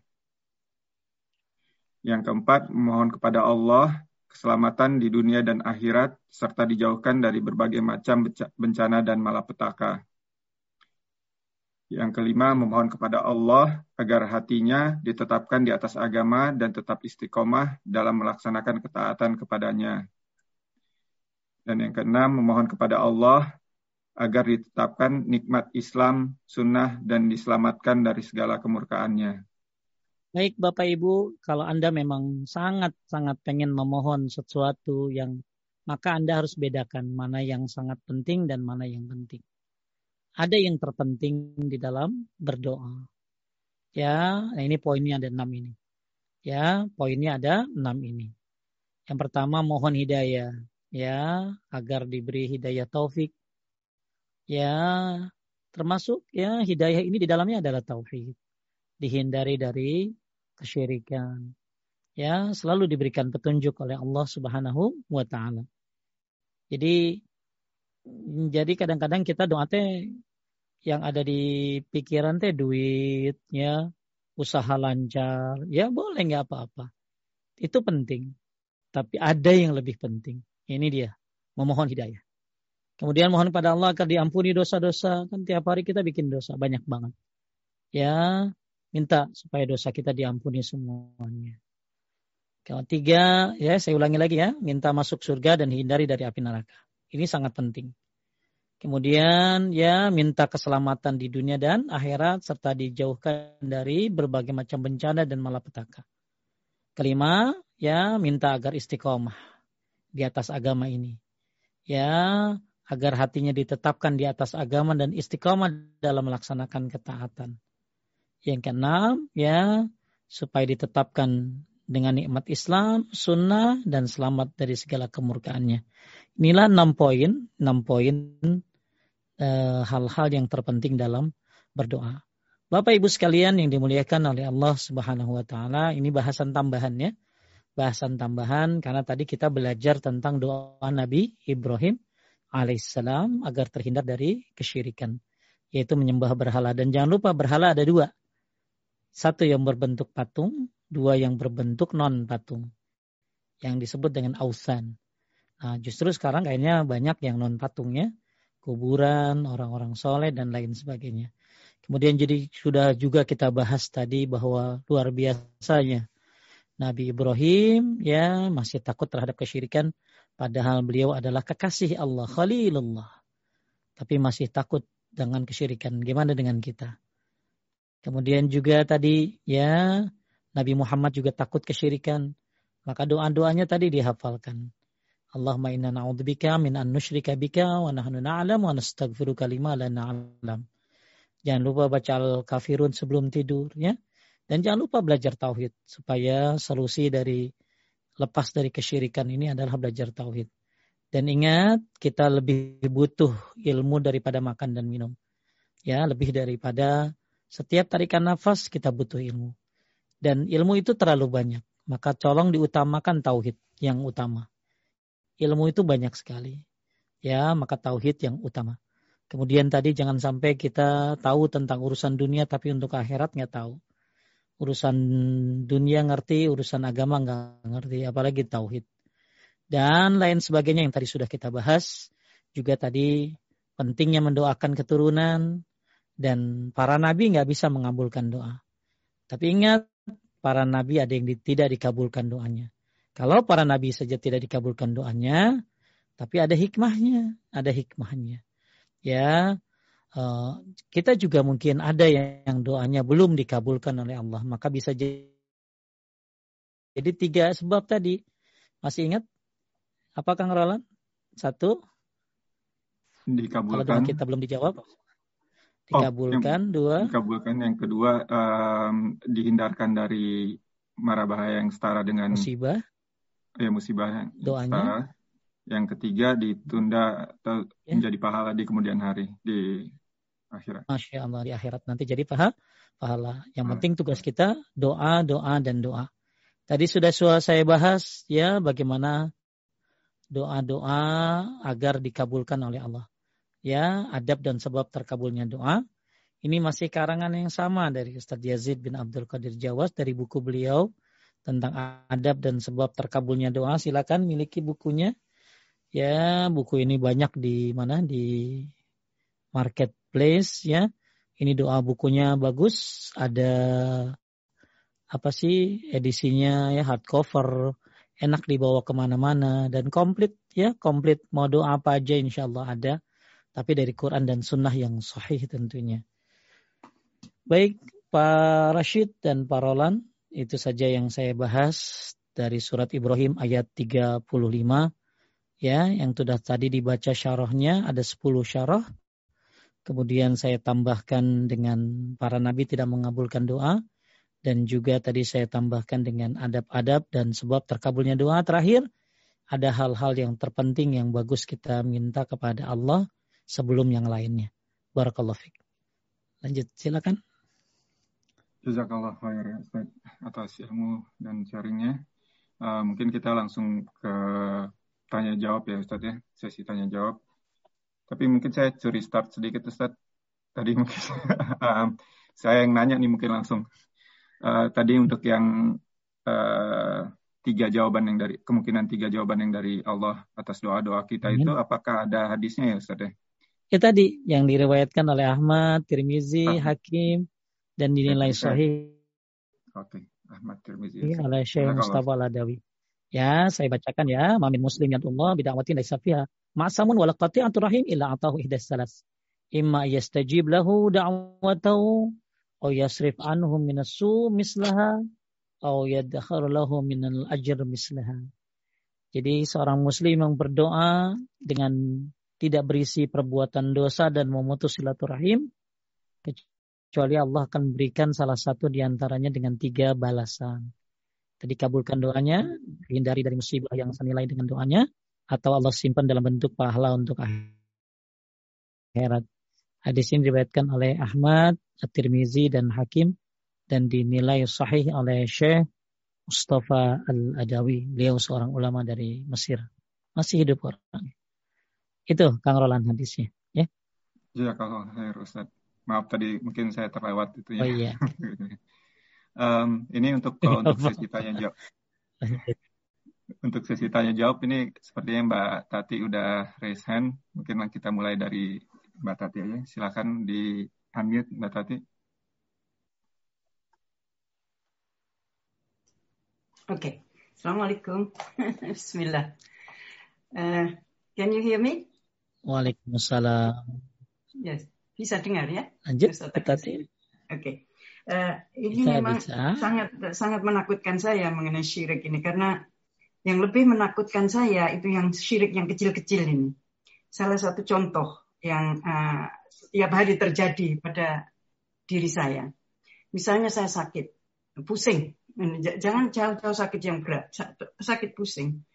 Daripada saya, ya Allah, obati saya atau saya langsung itu. Saya langsung itu ambil paracetamol. Nah, ini sudah termasuk sirik kecil atau belum? Baik. Karena sebetulnya kan saya harus ingat kepada Allah Allah yang memberi uh, apa yang memberi saya memberi kesehatan kesembuhan. Ya, tapi Baik. saya otak saya langsung itu uh, dan pada umumnya yang saya perhatikan di rumah saya juga begitu. Oh pusing, ya ambil paracetamol. Bukan oh Allah sembuhkan. Ambil paracetamol langsung pelantaran paracetamol ini kau yang akan menjemuk. Proses itu tidak ada. Lah itu sudah termasuk sudah kecil atau bagaimana? Baik. Baik. Oh iya. Jadi kita itu nanti ketemu di di bab 6 ya, bab 6 atau bab 7. Insya Allah tahun depan, tahun depannya lagi. Jadi ada bab tentang uh, apa? Tentang masalah ketika uh, seseorang ya melakukan sebuah sebab, ya melakukan sebuah sebab itu boleh apa enggak sih, gitu ya.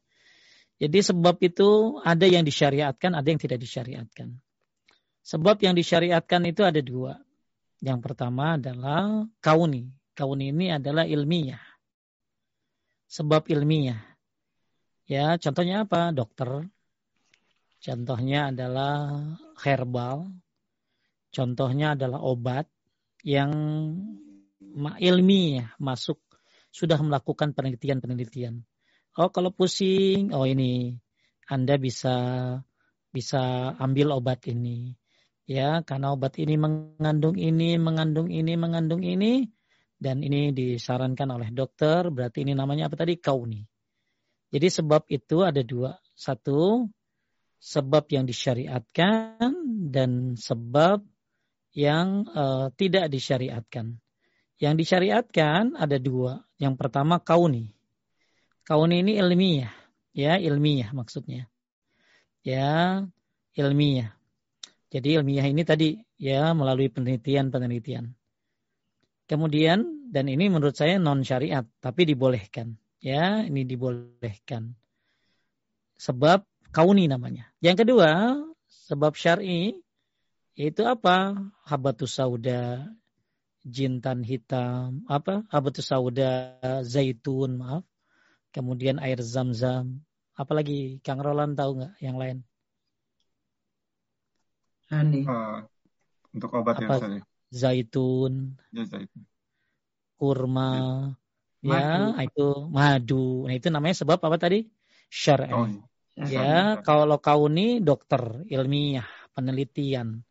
Kemudian sebab yang kedua ada sebab syar'i yaitu itu tadi kauni maaf, itu kauni namanya. Yang kedua syar'i. Syar'i ini apa? Sebab-sebab yang di syariatkan yang ada dalilnya dari Quran dan hadis. Jadi kalau kau ini penelitian, dokter, obat, ya herbal yang ada penelitiannya, itu namanya kauni, itu boleh, ya. Kemudian sebab yang kedua adalah sebab syar'i, yaitu ada dalilnya dari Quran dan hadis, ya. Maka siapa yang melakukan ini bukan kesyirikan. Tapi ingat, hati tetap bergantung kepada Allah Subhanahu wa taala. Nah, itu yang harus ditambahkan. Jadi jangan sampai gara-gara obat ini gue sehat. Ya, gara-gara obat ini nih gue sembuh. Ya, gara-gara dokter ini gue jadi begini-begini. Jadi mereka hanya sebab saja. Dan sebabnya dibolehkan selama kauni dan syar'i.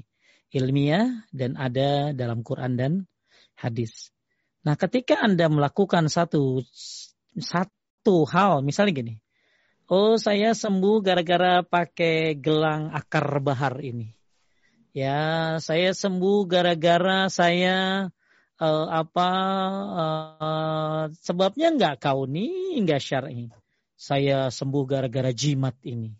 Saya sembuh gara-gara keris ini. Ah, ini syirik kecil namanya. Ya, jadi itu namanya jimat sebenarnya ya, kayak jimat kayak begitu. Cuma ini bisa jadi syirik besar dan syirik kecil. Kalau syirik besar ketika dia bilang begini sama jimatnya. Gara-gara jimat ini gua selamat. Gara-gara jimat ini gua selamat. Jimat itu kan tidak kauni, tidak syar'i. Tidak kauni, tidak ilmiah, dan tidak syariat. Ya, jimat apalah. Ya, Bu Tati tahu jimat? Ya. Ya, tahu benar. Jimat tahu? Tahu. Tahu ya? Ya tahu ya yang orang-orang misalnya cincin bisa begini hmm. begitu dan lain sebagainya. Jadi kalau misalnya ada orang bilang begini gara-gara cincin ini gua selamat, maka itu syirik besar. Tapi kalau bilangnya Allah nyelamatin saya lewat cincin ini. Allah nyelamatin saya lewat cincin ini. Berarti dia syirik kecil. Kenapa? Karena cincin tidak masuk kauni dan tidak masuk syar syar'i. Oh. Tapi kalau yang kauni, ya alhamdulillah. Tinggal satu langkah lagi. Ya, tinggal menyerahkan semuanya kesembuhan hanya kepada Allah Subhanahu wa taala. Paham ya? Berarti ya, jadi kalau Bu Tati minum apa? Paramek, paracetamol atau apa ya? Uh, boleh nggak apa-apa itu sebab yang boleh. Atau minum air zam-zam langsung doa atau makan apa? Abu sauda boleh ya cuma tetap kesempurnaan hati kita bergantung kepada Allah Subhanahu wa taala. Itu hanya dua sebab saja. Tapi kalau ada orang e, dengan keris ini saya sembuh itu syirik besar. Tapi kalau Allah nyembuhin saya lewat keris ini, itu syirik kecil. Tapi syirik kecil juga dosa besar di bawah syirik besar. Cukup Bu Tati. Jazakumullah khair. Oh iya, biar sehat-sehat ya. Lanjut. Uh, untuk pertanyaannya mungkin saya share langsung ya Ustaz. Taip.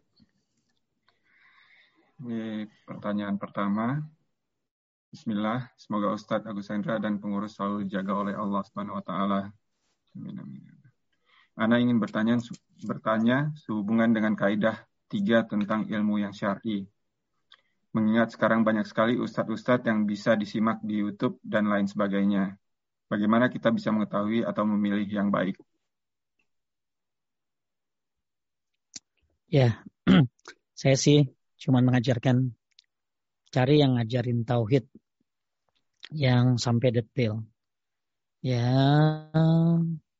itu yang pertama. Karena ustadz-ustadz yang yang komitmen terhadap Quran dan Sunnah dengan pemahaman para sahabat ya itu mereka nomor satu mengedepankan tauhid ya. Jadi walaupun mereka ngajarin fikih walaupun mereka ngajarin tazkiyatun nafs walaupun mereka ngajarin tafsir tetap mereka mengutamakan tauhid. Selalu di sela-sela pembicaranya ada tauhid tauhid dan tauhid ya jadi cari yang berpegang yang mengajarkan tauhid lebih diutamakan walaupun dia ngajar fikih selalu bicara tauhid. Kemudian cari mereka, carilah ustadz-ustadz yang berpemahaman Quran dan Sunnah yang sahih dengan pemahaman para sahabat. Dengan memakai Quran dan Sunnah yang sahih dengan pemahaman para sahabat. Kemudian yang ketiga, ya bagus ya kalau kalau apa kalau kita juga ketika menuntut ilmu itu tidak suka hanya dengan kajian tematik. Ya, kita bagus lebih uh, tematik ada bagusnya apa-apa ya. Tapi lebih bagus lagi cari kajian-kajian yang bersifat kitab ya. Seperti kitab tauhid yang kita bahas ya, mungkin ada kitab fikih yang dari Paduka ya, mau Ustadz Ami ya. Atau apalagi Kang Rashid ya, yang ada di Paduka ya. Eh, kajian-kajian uh, ilmiah. Itu lebih bagus. Sebenarnya banyak banget sih ya kriterianya ya, kriterianya uh, buat ibu-ibu yang pengen melihat kriterianya. Ya setahu saya ya, Ustadz Yazid bin Abdul Qadir Jawas pernah membahasnya di di tulisan-tulisan internet. Tapi saya lupa ya. Tapi uh, apa di mananya? Mungkin bisa ada yang bantu tapi kalau saya lebih menyukai memilih seseorang yang sesuai dengan Quran dan Sunnah yang sahih dengan pemahaman para sahabat itu yang pertama. Yang kedua ya dia mengedepankan tauhid ya itu yang yang lebih penting lagi yang diajarkan oleh beliau. Beliau itu walaupun mereka sibuk ngajar tapi selalu memasukkan tauhid di dalam pengajarannya kemudian yang terakhir tadi ya cari uh, yang yang apa kajian-kajiannya bukan hanya tematik tapi yang kitab ya dan kitabnya juga jelas ada catatan kakinya ada tahrijnya, riwayatnya, nomornya berapa. Karena ilmiah ya, ilmiah. Jangan cuman kawalan Nabi tapi nggak tahu hadisnya riwayat siapa. Begitu ditanya riwayat siapa nggak tahu, dari siapa nggak tahu. Ya, jadi yang dibahas jelas apa yang dibahas. Ya, eh, makanya eh, kajian tematik bagus, lebih bagus lagi kajian kitab-kitab ya, kitab-kitab. Itu saja yang bisa saya sebutkan tiga contoh daripada uh, yang utama tadi ya berpemahaman Quran dan uh, memakai Quran dan Sunnah dengan pemahaman para para sahabat. Insya Allah itu yang yang paling terbaik. Lanjut. Ya kalau saya Ustaz. Untuk pertanyaan berikutnya, uh, pertanyaan kedua, Assalamualaikum. Saya mempunyai teman yang soleh, tapi ia mempunyai teman jin bernama Hamzah. Katanya hanya berteman dan tidak digunakan. Jin itu warisan dari guru agamanya. Apakah hal apakah itu juga termasuk syirik, Ustaz? Baik. ya. Jadi Bapak Ibu sekalian dimuliakan Allah Subhanahu wa taala. Ya, uh, kalau Bapak uh, lihat di dalam Al-Quran surat Al-Jin, jin ya. Wa innahu kana annahu kana rijalu minal insi ya'uduna birijali minal jinni fazaduhum murhaqa. Ya, ada orang yang uh, segolongan manusia yang minta perlindungan kepada segolongan jin, ya, segolongan jin. Dan jin ini ternyata menambah kesesatan buat mereka. Uh, dalam ayat yang lain Allah Subhanahu wa taala berfirman, "Ya ma'syaral jin, qad ista'sartum minal insi kinal insi katsiran." Wahai jin, kalian telah banyak menyesatkan manusia.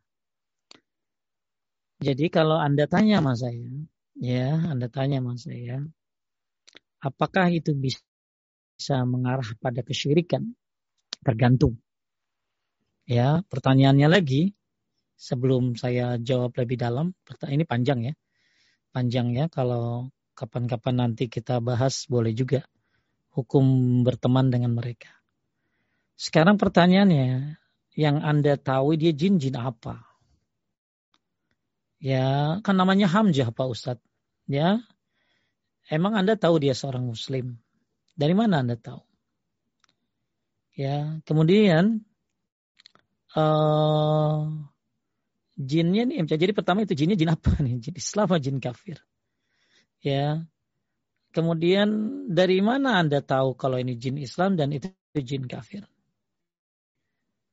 dan hati-hati ya hati-hati ya hati-hati dengan dengan berkawan dengan dengan mereka buat apa ya terlalu banyak kawan-kawan muslim yang lebih baik daripada itu biarkan mereka dengan alam mereka dan kita dengan alam kita karena mereka bisa melihat kita dari arah yang kita tidak bisa melihat mereka.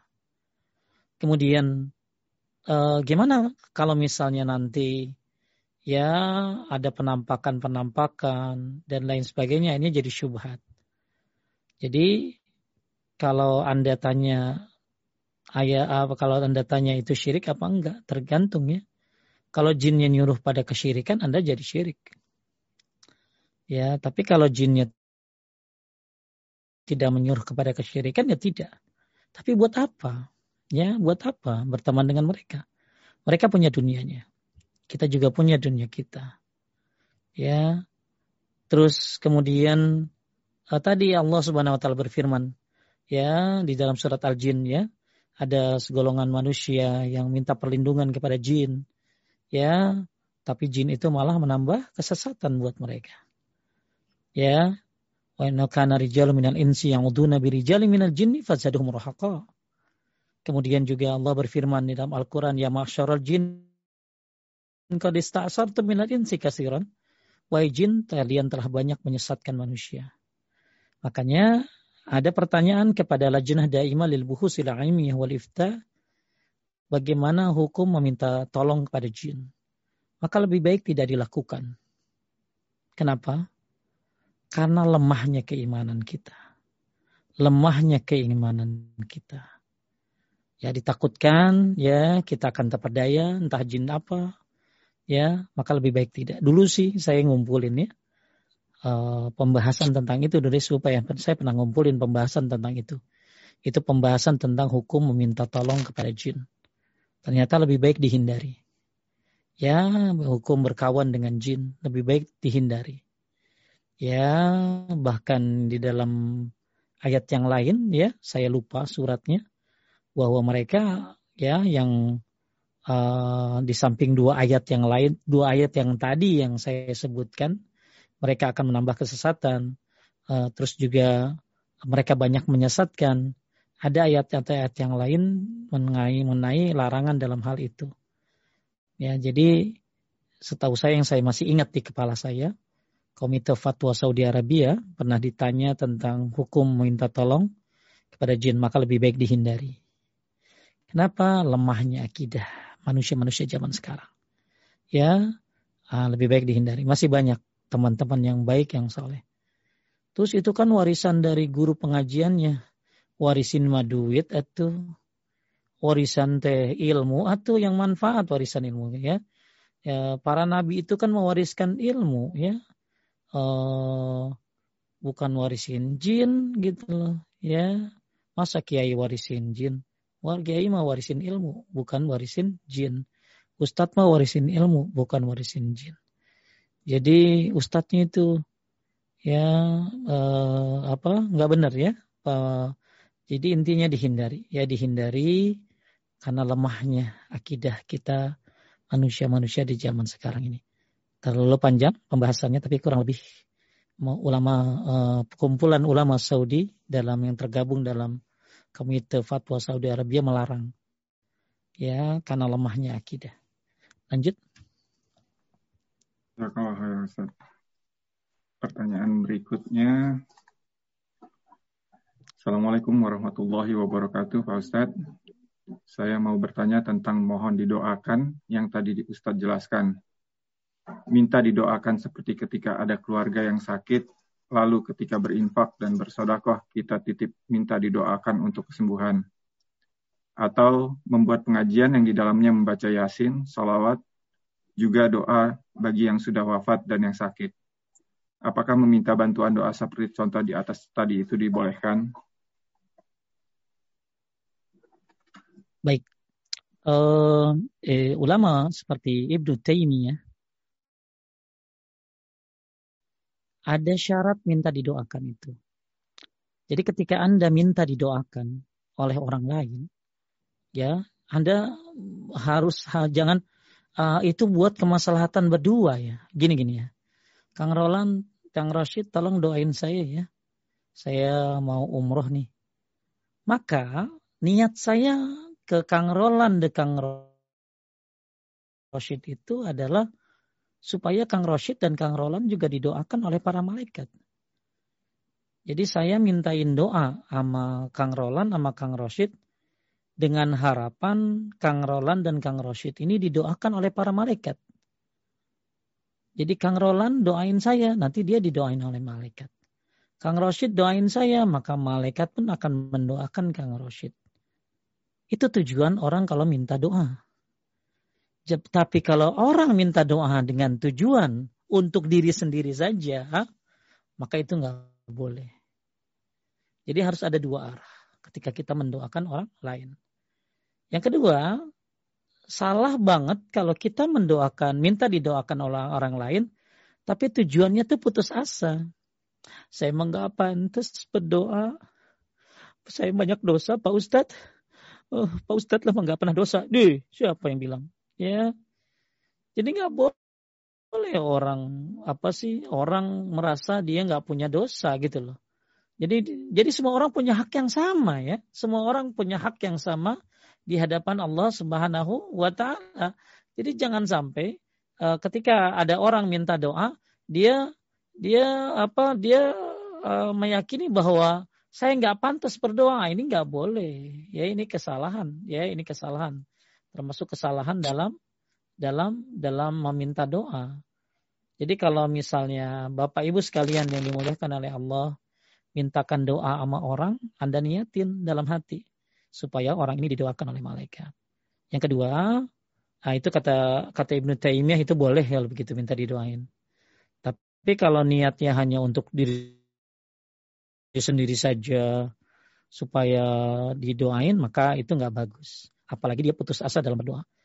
Dan nggak usah bikin-bikin acara-acara. Bukan begitu caranya maksud saya tadi.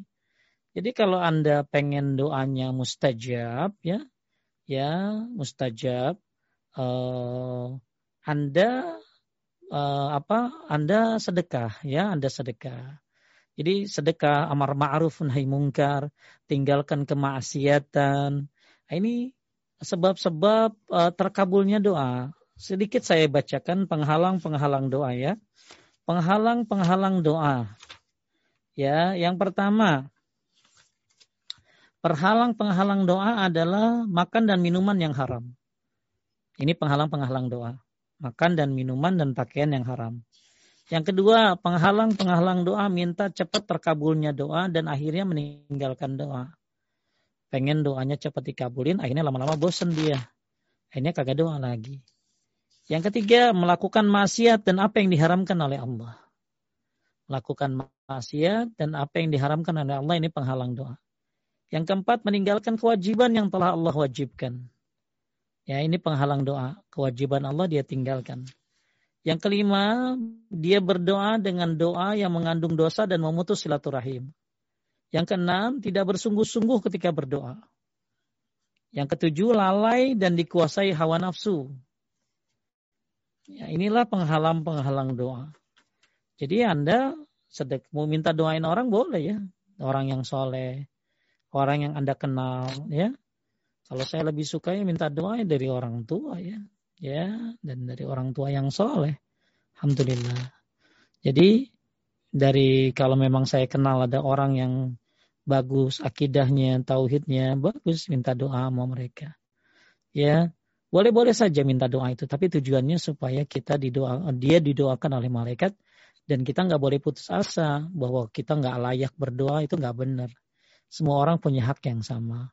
Kemudian ketika Anda berdoa, hati-hati ada penghalang-penghalang terkabulnya doa yang tadi tujuh saya sebutkan tadi. Dan supaya doanya lebih mantap, mustajab, tinggalkan kezaliman, kembalikan hak orang lain, amar ma'ruf nahi mungkar, sedekah, itu bagus. Dan gak usah ngumpulin orang, suruh baca ini, baca itu. Nah, itunya yang dibaca apa itu? Ya, lagi baca Quran mah sendiri-sendiri, ya, jangan bareng-bareng baca Quran mah. Ya kan di dalam Al-Quran sudah disebutkan di surat Al-A'raf ya. Wa zakuri Al-Quran fastami'u lahu wa ansitu alakum turhamun. Kalau Quran dibacakan, dengarkan, perhatikan. Ya, eh, kamu dapat rahmat. Nah, orang baca Quran rame-rame. Yang kalau salah siapa yang benerin? Kalau salah siapa yang benerin? Jadi kalau baca Quran itu satu baca, yang lain dengerin. Itu yang bagus. Gak usah Anda ngumpulin ya ini ini itu ya.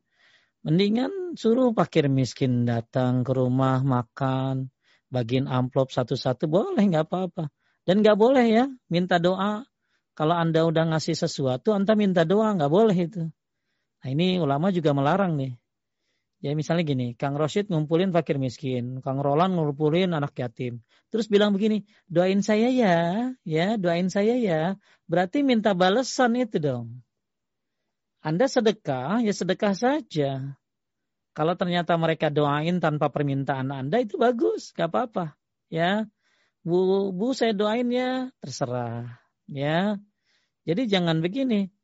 Uh, ini ya anak-anak yatim semuanya. Makasih ya udah datang. Ini semua saya kasih sedekah. Tapi jangan lupa ya, doain saya biar keluarganya Samara Barokah Wisata. Itu kayak nama travel kan. Ya, jadi doain saya ya biar saya begini begitu begini begitu gitu loh. Berarti Anda minta balasan dari sedekah Anda. Sedangkan balasan itu adalah milik Allah. Dan doa, kata para ulama, itu balasan. Doa itu balasan. Jadi kalau Anda uh, minta, sedekah minta doa, berarti minta balasan. Sedangkan balasan milik Allah subhanahu wa ta'ala.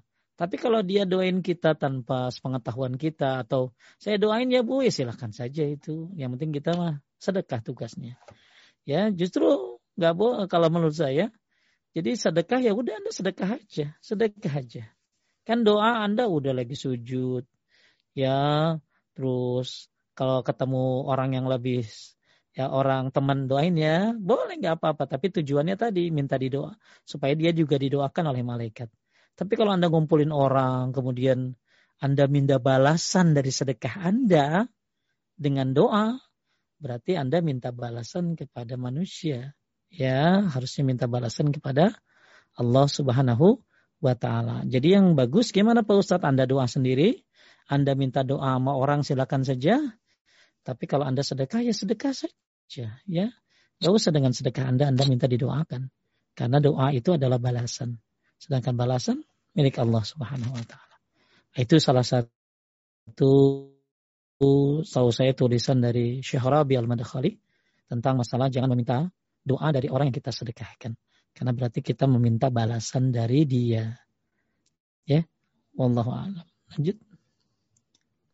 Masya Allah Ustaz. Nah, itu mungkin kalau untuk yang doa yang dari anak yatim, terus terang prakteknya banyak sering ya Ustadz ya. Dan iya banyak banget. Banyak banget ya. Tolong doain ya, tolong doain ya gitu ya. Tolong doain ya lah. Berarti dia minta balasan dong. Jadi kalau kalaupun dalam hati berharap aja. kurang pas ya Ustadz ya. Iya kurang. Karena gini, ya jadi biarkan nanti dia yang akan mendoakan tanpa pengetahuan kita. Itu yang terbaik. Ya, jadi nanti nanti tiba-tiba dia doain kita tanpa pengetahuan kita. Ah, itu justru doa yang terbaik. Ya, Anda jangan jangan gini. Tugas Anda selesai, sedekah, selesai. Udah. Kenapa? Atuhibbu an yalina qabla al-baka wa tudrik hajatak irhamil yatim wa ra'sahu wa an'imhu min tu'amik. Nabi Shallallahu alaihi wasallam bilang begini, maukah engkau maukah engkau dilembutkan hatimu? Maukah engkau dipenuhi segala kebutuhanmu? Mau Kang Rashid? Mau Ustaz. Mau. Mau ya Allah Allah lembutkan hati Kang Roland. Allah penuhi segala kebutuhan Kang Roland. Mau dong semuanya. Mau ya Rasulullah, saya mau.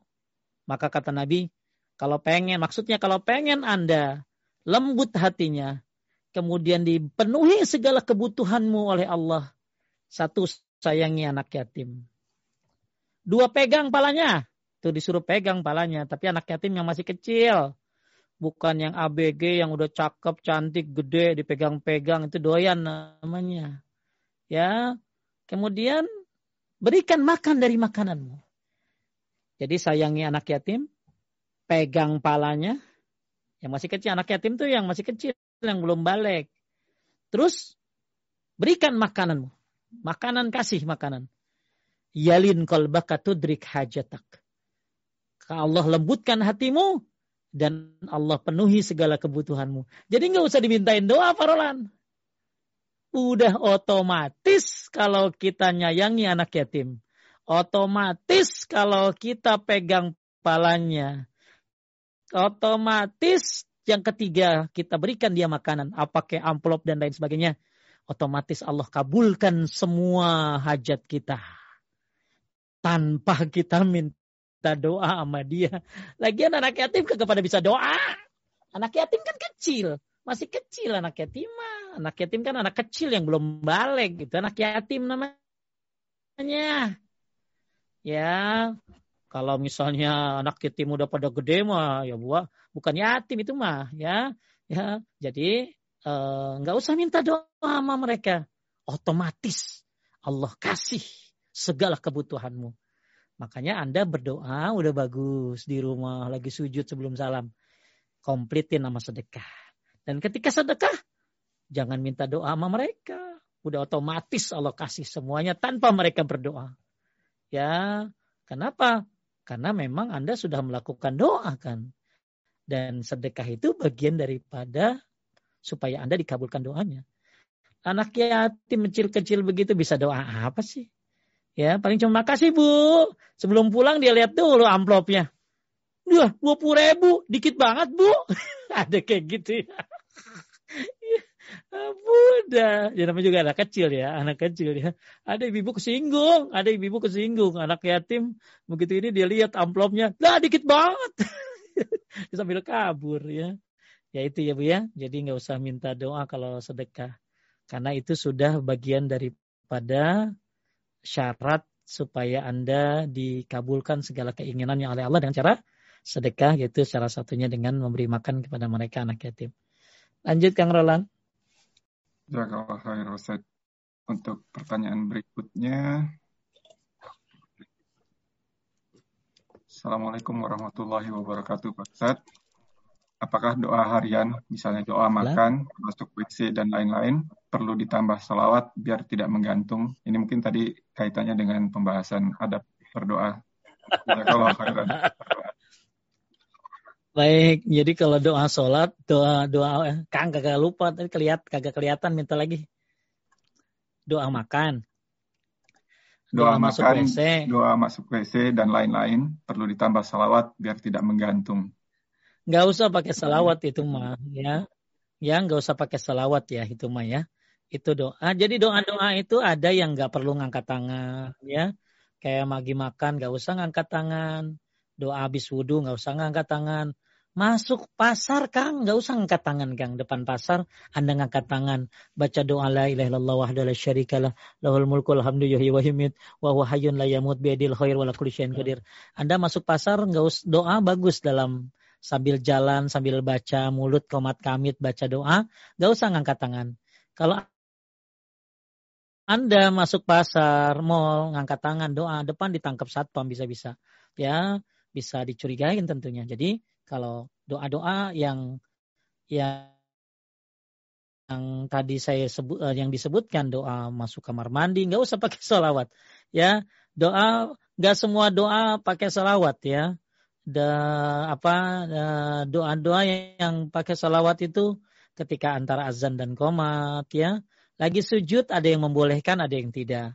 Sebelum salam nggak usah pakai sholawat karena udah baca Salawat sebelum salam ya kan tahiyat itu. Kemudian doa lagi tahajud boleh pakai salawat. Doa bebas boleh pakai salawat. Tapi kalau untuk doa-doa seperti mau makan, mau masuk kamar mandi, nggak usah pakai salawat. Ya, tapi ada doa yang sunnah, doa-doa pendek yang sunnah pakai salawat. Contoh masuk masjid. Coba Kang Rashid doa masuk masjid apa? Ayo, ada yang tahu? Bismillah. Eh, apa? Allah masuk Allah maftahli. Allah maftahli abu-aba rahmatik ya. Kang Roland apa? Allah maftahli abu-aba rahmatik. Bagusnya. Ya, itu bagusnya dimulai dengan salawat. Ya, itu sunnahnya. Ya, bismillah. Allah sholli wa sallim ala Nabi Muhammad. Allah maftahli abu-aba rahmatik. Nah, itu ada sunnahnya. Jadi ada doa-doa yang memang disunnahkan pakai salawat ada doa-doa yang tidak disunnahkan pakai salawat. Nah, salah satu doa yang disunahkan pakai salawat adalah masuk masjid. Ya, Bismillah, Allahumma salli ala Muhammad, Allah maftahli abu rahmati. Keluar masjid juga, sunnahnya baca salawat. Tapi kalau makan, masuk kamar mandi, tidak ada sunnahnya baca salawat. Ya, lanjut.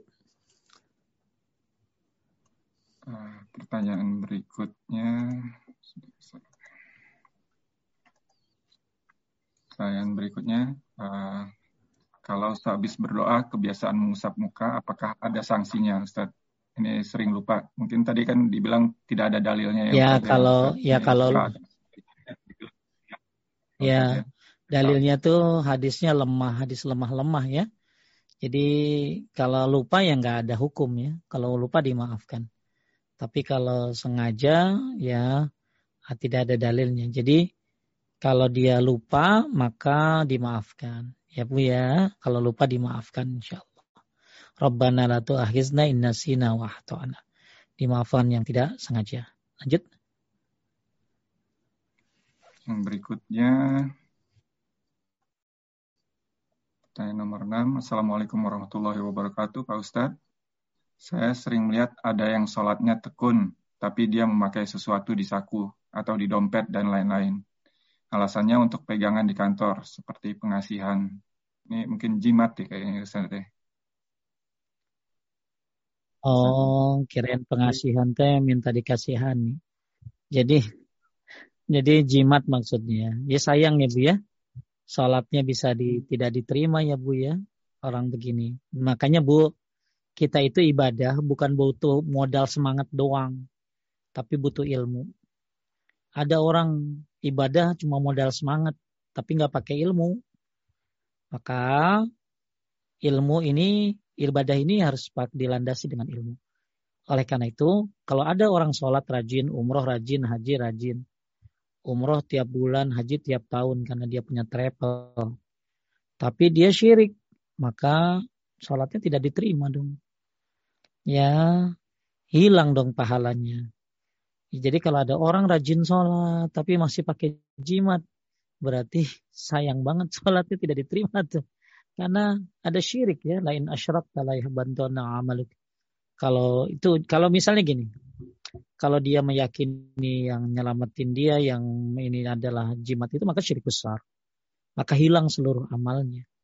Ya, tapi kalau dia meyakini bahwa semua dari Allah dan jimat ini hanya sebagai sebab, maka itu syirik kecil. Ya, syirik kecil. Jadi banyak ya, ya orang puasa, haji, zakat, dermawan banget. Tapi sayang, tauhidnya nggak ada. Ya, tauhidnya nggak ada. Maka ditakutkan akan hancur seluruh amalannya. Karena dia menyekutukan Allah. Makanya kita bagus rajin sholat, kita bagus rajin puasa, tapi lebih rajin lagi mempunyai il, ilmu. Ya, biar sholatnya Eh, nggak uh, nggak salah gerakannya rukunya dan lain sebagainya juga terpenting lagi ya ilmu tauhid. Karena kesyirikan ini bisa menghapuskan amal. Bukan hanya cerita ibu banyak sekali ya banyak sekali orang yang rajin ibadah tapi melakukan kesyirikan kepada Allah.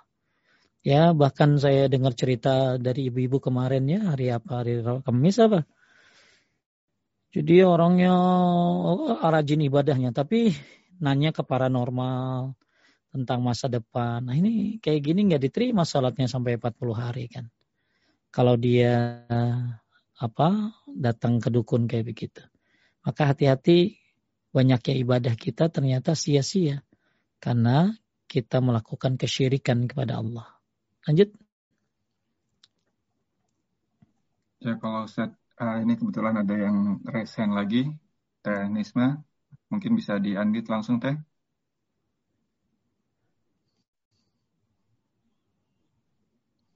Teh Nisma. Uh, Ustaz, uh, kaitan dengan doa ya. Saya ada teman, dia punya tasbih sebanyak seribu, bukan seratus ribu. Dengan uh, beristighfar, itu saya mau menantang itu nggak dicontohkan oleh Rasulullah.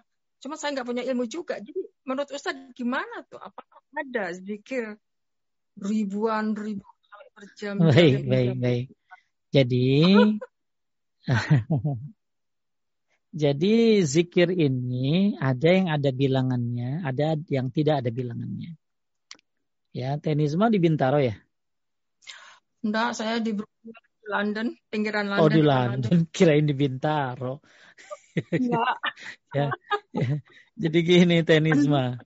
Jadi iya. zikir ini ada yang ada bilangannya dan ada yang tidak ada bilangannya.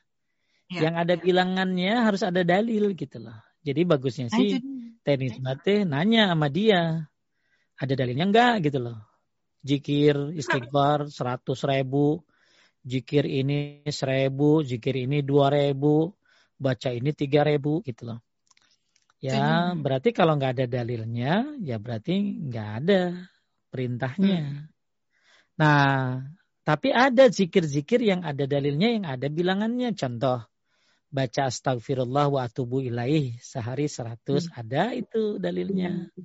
Hmm. Ya, baca subhanallah tiga tiga, hmm. alhamdulillah tiga tiga, Allahu akbar tiga tiga ditutup dengan la ilaha illallah wahdahu la syarikalah lahul mulku walal hamdu wala kulli syai'in qadir. Ada dalilnya itu mah setiap habis subuh sama habis maghrib.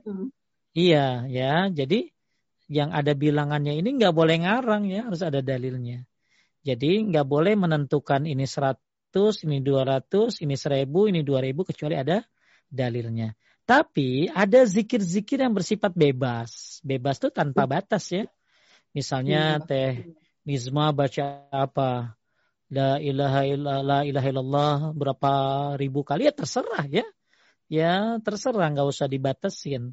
Baca apa? Baca la haula wala Wata illa illa billah itu bebas ya itu kan pemendaraan surga ya la haula wala iya. illa billah itu kan pemendaraan surga cerah jadi kalau kalau temannya baca ribuan ribuan ini kasihan ya kecapean dia. Udah capek ya kagak ada dalilnya lagi. Dan hmm. ibadah itu kata Ibnu Mas'ud sedikit tapi sesuai sunnah itu lebih baik daripada hmm. banyak tapi bid'ah. Sedikit betul, tapi betul. sesuai sunnah itu lebih baik daripada banyak tapi bid'ah. Al iktisad fi sunnah khairum minal iktisar fil bid'ah ya jadi hmm. ibadah yang uh, sedikit tapi sesuai sunnah itu lebih baik daripada banyak tapi nggak jelas ya cukup hmm. tenis ma syukron Ustaz syukron jazilan Wah, terima iya. kasih ya sama-sama insyaallah Eh, untuk pertanyaan berikutnya, Ustaz, ini agak panjang. Assalamualaikum, uh, Bapak dan Ibu admin, izin titip pertanyaan untuk Ustaz. Di Indonesia ada kebiasaan memasangkan seperti jimat kecil pada bayi. Tujuannya katanya menjauhkan bayi dari hal-hal yang kasat mata. Dan di beberapa pojok rumah diletakkan benda-benda seperti tanaman atau buah kering yang katanya sudah didoakan dengan tujuan yang sama. Apakah itu termasuk syirik? Terima kasih Ustadz. Ya, termasuk syirik. Kalau ada dua, bisa syirik besar, bisa syirik kecil. Kalau syirik besar, misalnya gara-gara buah yang kering itu kita selamat nih dari ular, dari dari ini, dari itu, maka itu syirik besar. Tapi kalau oh ini mah Allah yang nyelamatin saya lewat kalung yang ada di bayi ini, bayi kita selamat, Allah yang nyelamatin lewat kalung ini maka itu syirik kecil. Ya, tapi ingat syirik kecil itu adalah dosa besar di bawah syirik besar. Jadi eh, apa yang terdilakukan oleh bayi dengan gantungin jimat bisa syirik besar, bisa syirik kecil dan itu kesyirikan ya dan syirik kategorinya tergantung. Kalau dia meyakini bahwa selamatan bayinya karena kalung ini berarti syirik besar. Ya, kalau dia bilang, oh ini Allah yang nyelamatin lewat ini, berarti dia syirik kecil. Karena tidak ada sebab yang seperti itu. Maksudnya kalung seperti itu bukan jadi sebab seseorang diselamatkan. Ya, jadi itu syirik kecil, ya, dan dua-duanya termasuk syirik. Ya, itu. Lanjut. Ya, kalau set, uh, berikutnya ini uh, pertanyaan terakhir yang on topic. Bagaimana hukumnya bagi orang tua yang akan menikahkan putra putrinya mengundang beberapa orang dan melakukan pengajian, Ustaz? Ya itu beda ya. Ya nggak ada mau kawinan pengajian. Jadi sekarang udah ada EO-nya itu, EO-nya. EO tuh mau kawinan pengajian dulu. Terus ada buku khusus, ada uh, ada doa khusus, ada baca surat khusus. Ya, ini dulu saya sempat ya pengen tahu aja ya. Pengen tahu ngapain sih mereka. Ya ternyata emang ada EO-nya kayak begitu tuh. Ya, dan itu akhirnya jadi sebuah kebiasaan. Ya, sebuah kebiasaan pengajian sebelum pernikahan. Ya, yang bagus sebelum pernikahan itu ya uh, bagus Anda mendidik anak-anak Anda untuk tahu apa hak suami, apa hak istri. Saya biasanya kalau ada yang mau nikah tuh ya saya ajarin tuh, ya tinggal kasih WA aja tuh. Kamu baca ini, itu kan berarti menuntut ilmu tuh. Ya, nih baca ini, baca ini. Nggak ada ritual khusus, nggak ada baca ini, baca itu. Sekarang mah sampai ada buku khusus, buku khusus pre-wedding. Ya, ustazah khusus, sampai ada lagu khusus, bacaan khusus, ngaji khusus, nggak ada ya. Ya mendingan duitnya berapa habis Kang Roland? 5 juta, mendingan buat ini seragam. Ya, mendingan buat seragam. Ya, duit segitu atau mendingan buat dikasih aja tuh buat fakir miskin atau ya mendingan terus begitu saya ceramah saya cari Pak Roland mana pengantin yang calon pengantinnya kagak ada Tidak ada pengantinnya. Mana calon pengantinnya? Kan nggak boleh keluar Pak Ustadz. Lagi dipingit. Terus saya ceramah sama siapa? Ini nenek-nenek yang udah profesional saya ceramahin itu.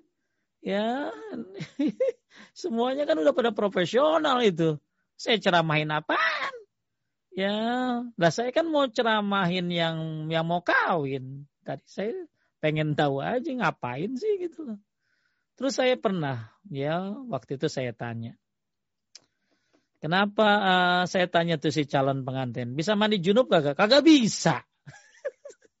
bisa mandi junub kira nggak bisa. Terus jadi banyak sekali hal-hal yang harus dipelajari buat para pengantin, ilmu, ilmu. Ya, ilmu. Belajar tentang bagaimana hak seorang istri dari suami, hak seorang suami dari istri, terus tentang fikihnya, malam pertama tuh gimana. Kang Roland malam pertama gimana tuh? Ada ilmunya enggak waktu itu?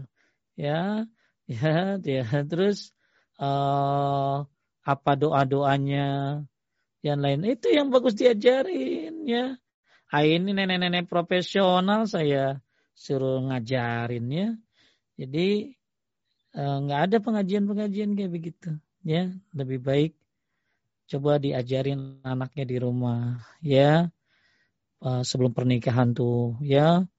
Ilmu-ilmu ya yang yang bermanfaat. Ya saya sih kalau ada yang mau kawin saya tinggal share aja tuh. Lewat email lewat WA apa makalah tentang kewajiban suami istri. Biar dia baca deh tuh ya. Jadi uang yang 5 juta, 10 juta buat beli buku-buku yang prawedding, yang lain-lain mendingan buat gedung ya, buat gedung. Buat beli sate kambing biar pada yang makan banyak gitu. Ya, atau buat ngasih makan fakir, miskin ya, itu lebih baik ya. Tidak ada pengajian khusus ya sebelum pernikahan. Lanjut. Ya, kalau Ustaz, uh, ini masih ada dua pertanyaan, tapi mungkin uh, part of topik nih Ustadz. Insya Allah uh, ini yang pertama. Assalamualaikum Pak Ustadz. Uh, salat tahajud empat rakaat dan salat qobliyah zuhur satu kali salam atau dua kali salam. Baik. Ya. Waalaikumsalam. Salat nahar wal lail masna masna. Salat siang dan malam itu dua-dua. Jadi bagus dua salam ya Bu ya. Dua salam, dua salam. Walaupun ada yang membolehkan, akan tetapi yang utama dua salam, dua salam. Ya, lanjut. Dan pertanyaan yang terakhir. Assalamualaikum warahmatullahi wabarakatuh Pak Ustadz. Bagaimana cara menghadapi orang yang sering sekali membicarakan orang lain dengan perkataan-perkataan yang tidak baik? Setiap hari selalu marah-marah, hatinya selalu dipenuhi dengan kedengkian. Komplain terus atas setiap kejadian, padahal rajin sholat, apakah artinya hatinya sudah penuh dengan penyakit hati? Ya, harusnya kan sholat itu berefek pada mencegah perbuatan keji dan munkar, ya. Jadi ketika seorang itu sholat, harusnya berefek pada akhlak. Ya, ya dalam rumah tangga ada aja komplain makannya. Dalam rumah tangga ada aja yang namanya kesalahan. Ya, saling introspeksi lah. Ya, saling introspeksi. Tapi kalau nyalain mulu, ya. Tapi kadang-kadang ya karena memang dia salah ya bagus emang disalah, emang salah ya bagusnya dinasehatin gitu ya. Dan harusnya introspeksi juga kalau memang salah mah. Tapi ada orang yang memang selalu aja bawaannya negatif, negatif, negatif. Selalu deng apa? Selalu berprasangka buruk. Pada dia rajin sholat berarti dia belum melakukan hal yang menyebabkan seorang sholat itu kan harusnya menyebabkan ada sesuatu yang hilang dalam sholatnya kalau kata ulama salaf. Jadi kalau ada orang sholat masih korupsi, orang sholat masih uh, melakukan kejelekan, berarti ada yang hilang dalam sholatnya. Ya, karena sholat itu kan harusnya mencegah perbuatan keji dan munkar. Ketika orang itu tidak eh, tidak bisa, ketika dia rajin sholat tapi dia uh, suuzon, ya banyak melakukan hal-hal hal yang tidak baik, menzolimi orang berarti ada yang hilang dalam sholatnya. Apa yang hilang dari sholatnya? Ya nilai-nilai dari sholatnya. Karena nilai yang terbaik dari orang yang sholat, di samping dia melakukan sholat adalah mengaplikasikan sholatnya. Bahwa sholat itu mencegah perbuatan keji dan munkar. Berarti ada yang salah dalam sholatnya. Ada yang tidak benar dalam sholatnya yang harus diperbaiki. Ya, seperti itu. Habis kan? Habis Ustaz, tadi ada pertanyaan terakhir Ustaz. Ya. ya, didoain juga ya buat yang tadi saya bilang didoain biar dia dapat hidayah ya. Dikasih nasihat ya mungkin aja lewat tulisan-tulisan WA WA posting-posting tentang hati, tentang buruknya uh, apa hati-hati tentang orang yang zolim ya. Bagaimana nanti di akhirat bangkrut. Ya bagus dinasehati dikasih postingan, bisa lewat orang lain, ya, bisa lewat Anda sendiri kalau berani, atau lewat apa ya, lewat temennya, dan jangan lupa doakan biar dia dapat hidayah, karena kasihan orang seperti itu. Taib, Alhamdulillah, Allah Subhanahu Wa Taala mudahkan kita kajian uh, sampai uh, jam segini. Mudah-mudahan, uh, Alhamdulillah, uh, sehat semuanya ya, Alhamdulillah saya kalau kajian paduka seger, makanya kudu makan banyak dulu tadi. Ya biar biar lama, biar lama makan banyak ya biar biar lama. Uh, kemudian dan senang saya ketemu dengan bapak ibu semuanya yang ada di sini.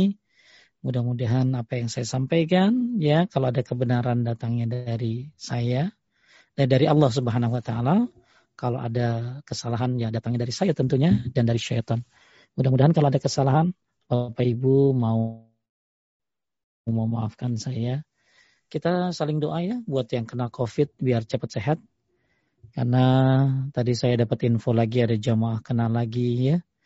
Yuk ya kita banyakin doa tauhid yang utama. Tauhid yang utama oh, karena orang yang bertauhid diamankan akan dapat hidayah. Doa jangan lupa ya, kemudian sedekah dia mudah-mudahan dengan hal-hal tadi Allah jauhkan kita dari musibah wabah Covid. Sebelum saya tutup, saya akan baca doa kifaratul majlis yang dibacakan oleh Rasulullah Sallallahu Alaihi Wasallam ketika selesai dari majlis. Allahumma kshim lana min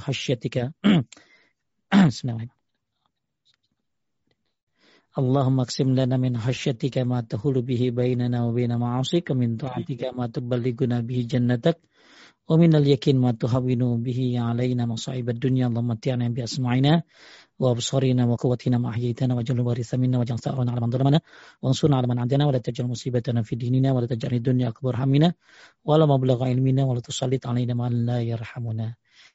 Ini doa kifaratul majlis juga ya yang dibacakan oleh Nabi ketika selesai dari majlis ta'lim. Baru kita tutup dengan doa kifaratul majlis yang kedua. Subhanaka Allahumma wa bihamdika asyhadu an la ilaha illa anta astaghfiruka wa atubu ilaik. Assalamualaikum warahmatullahi wabarakatuh. Waalaikumsalam. Waalaikumsalam. Alhamdulillah Rabbil Alamin. Jazakallah khair Ustaz atas waktu dan sharing ilmunya. Semoga kajian kita bermanfaat. Um, amin amin ya Rabbil Alamin. Dan diingatkan kembali juga untuk menyimak kembali kajian kali ini dan kajian-kajian sebelumnya. Silahkan kunjungi YouTube kami di channel Paduka underscore UK. Dan untuk jadwal kajian online yang diadakan oleh Paduka UK dan materi-materi yang akan di-share di grup WhatsApp ataupun Telegram grup info kajian, informasi tentang grup WhatsApp dan Telegram silahkan untuk dikontak admin Popi atau WhatsApp dengan nomor plus 44 730 703 2030. Atas segala kekurangannya, uh, kami mohon maaf dan uh, sebesar-besarnya. Barakallahu wabillahi taufiq walidayah. Wassalamualaikum warahmatullahi wabarakatuh. Waalaikumsalam warahmatullahi wabarakatuh.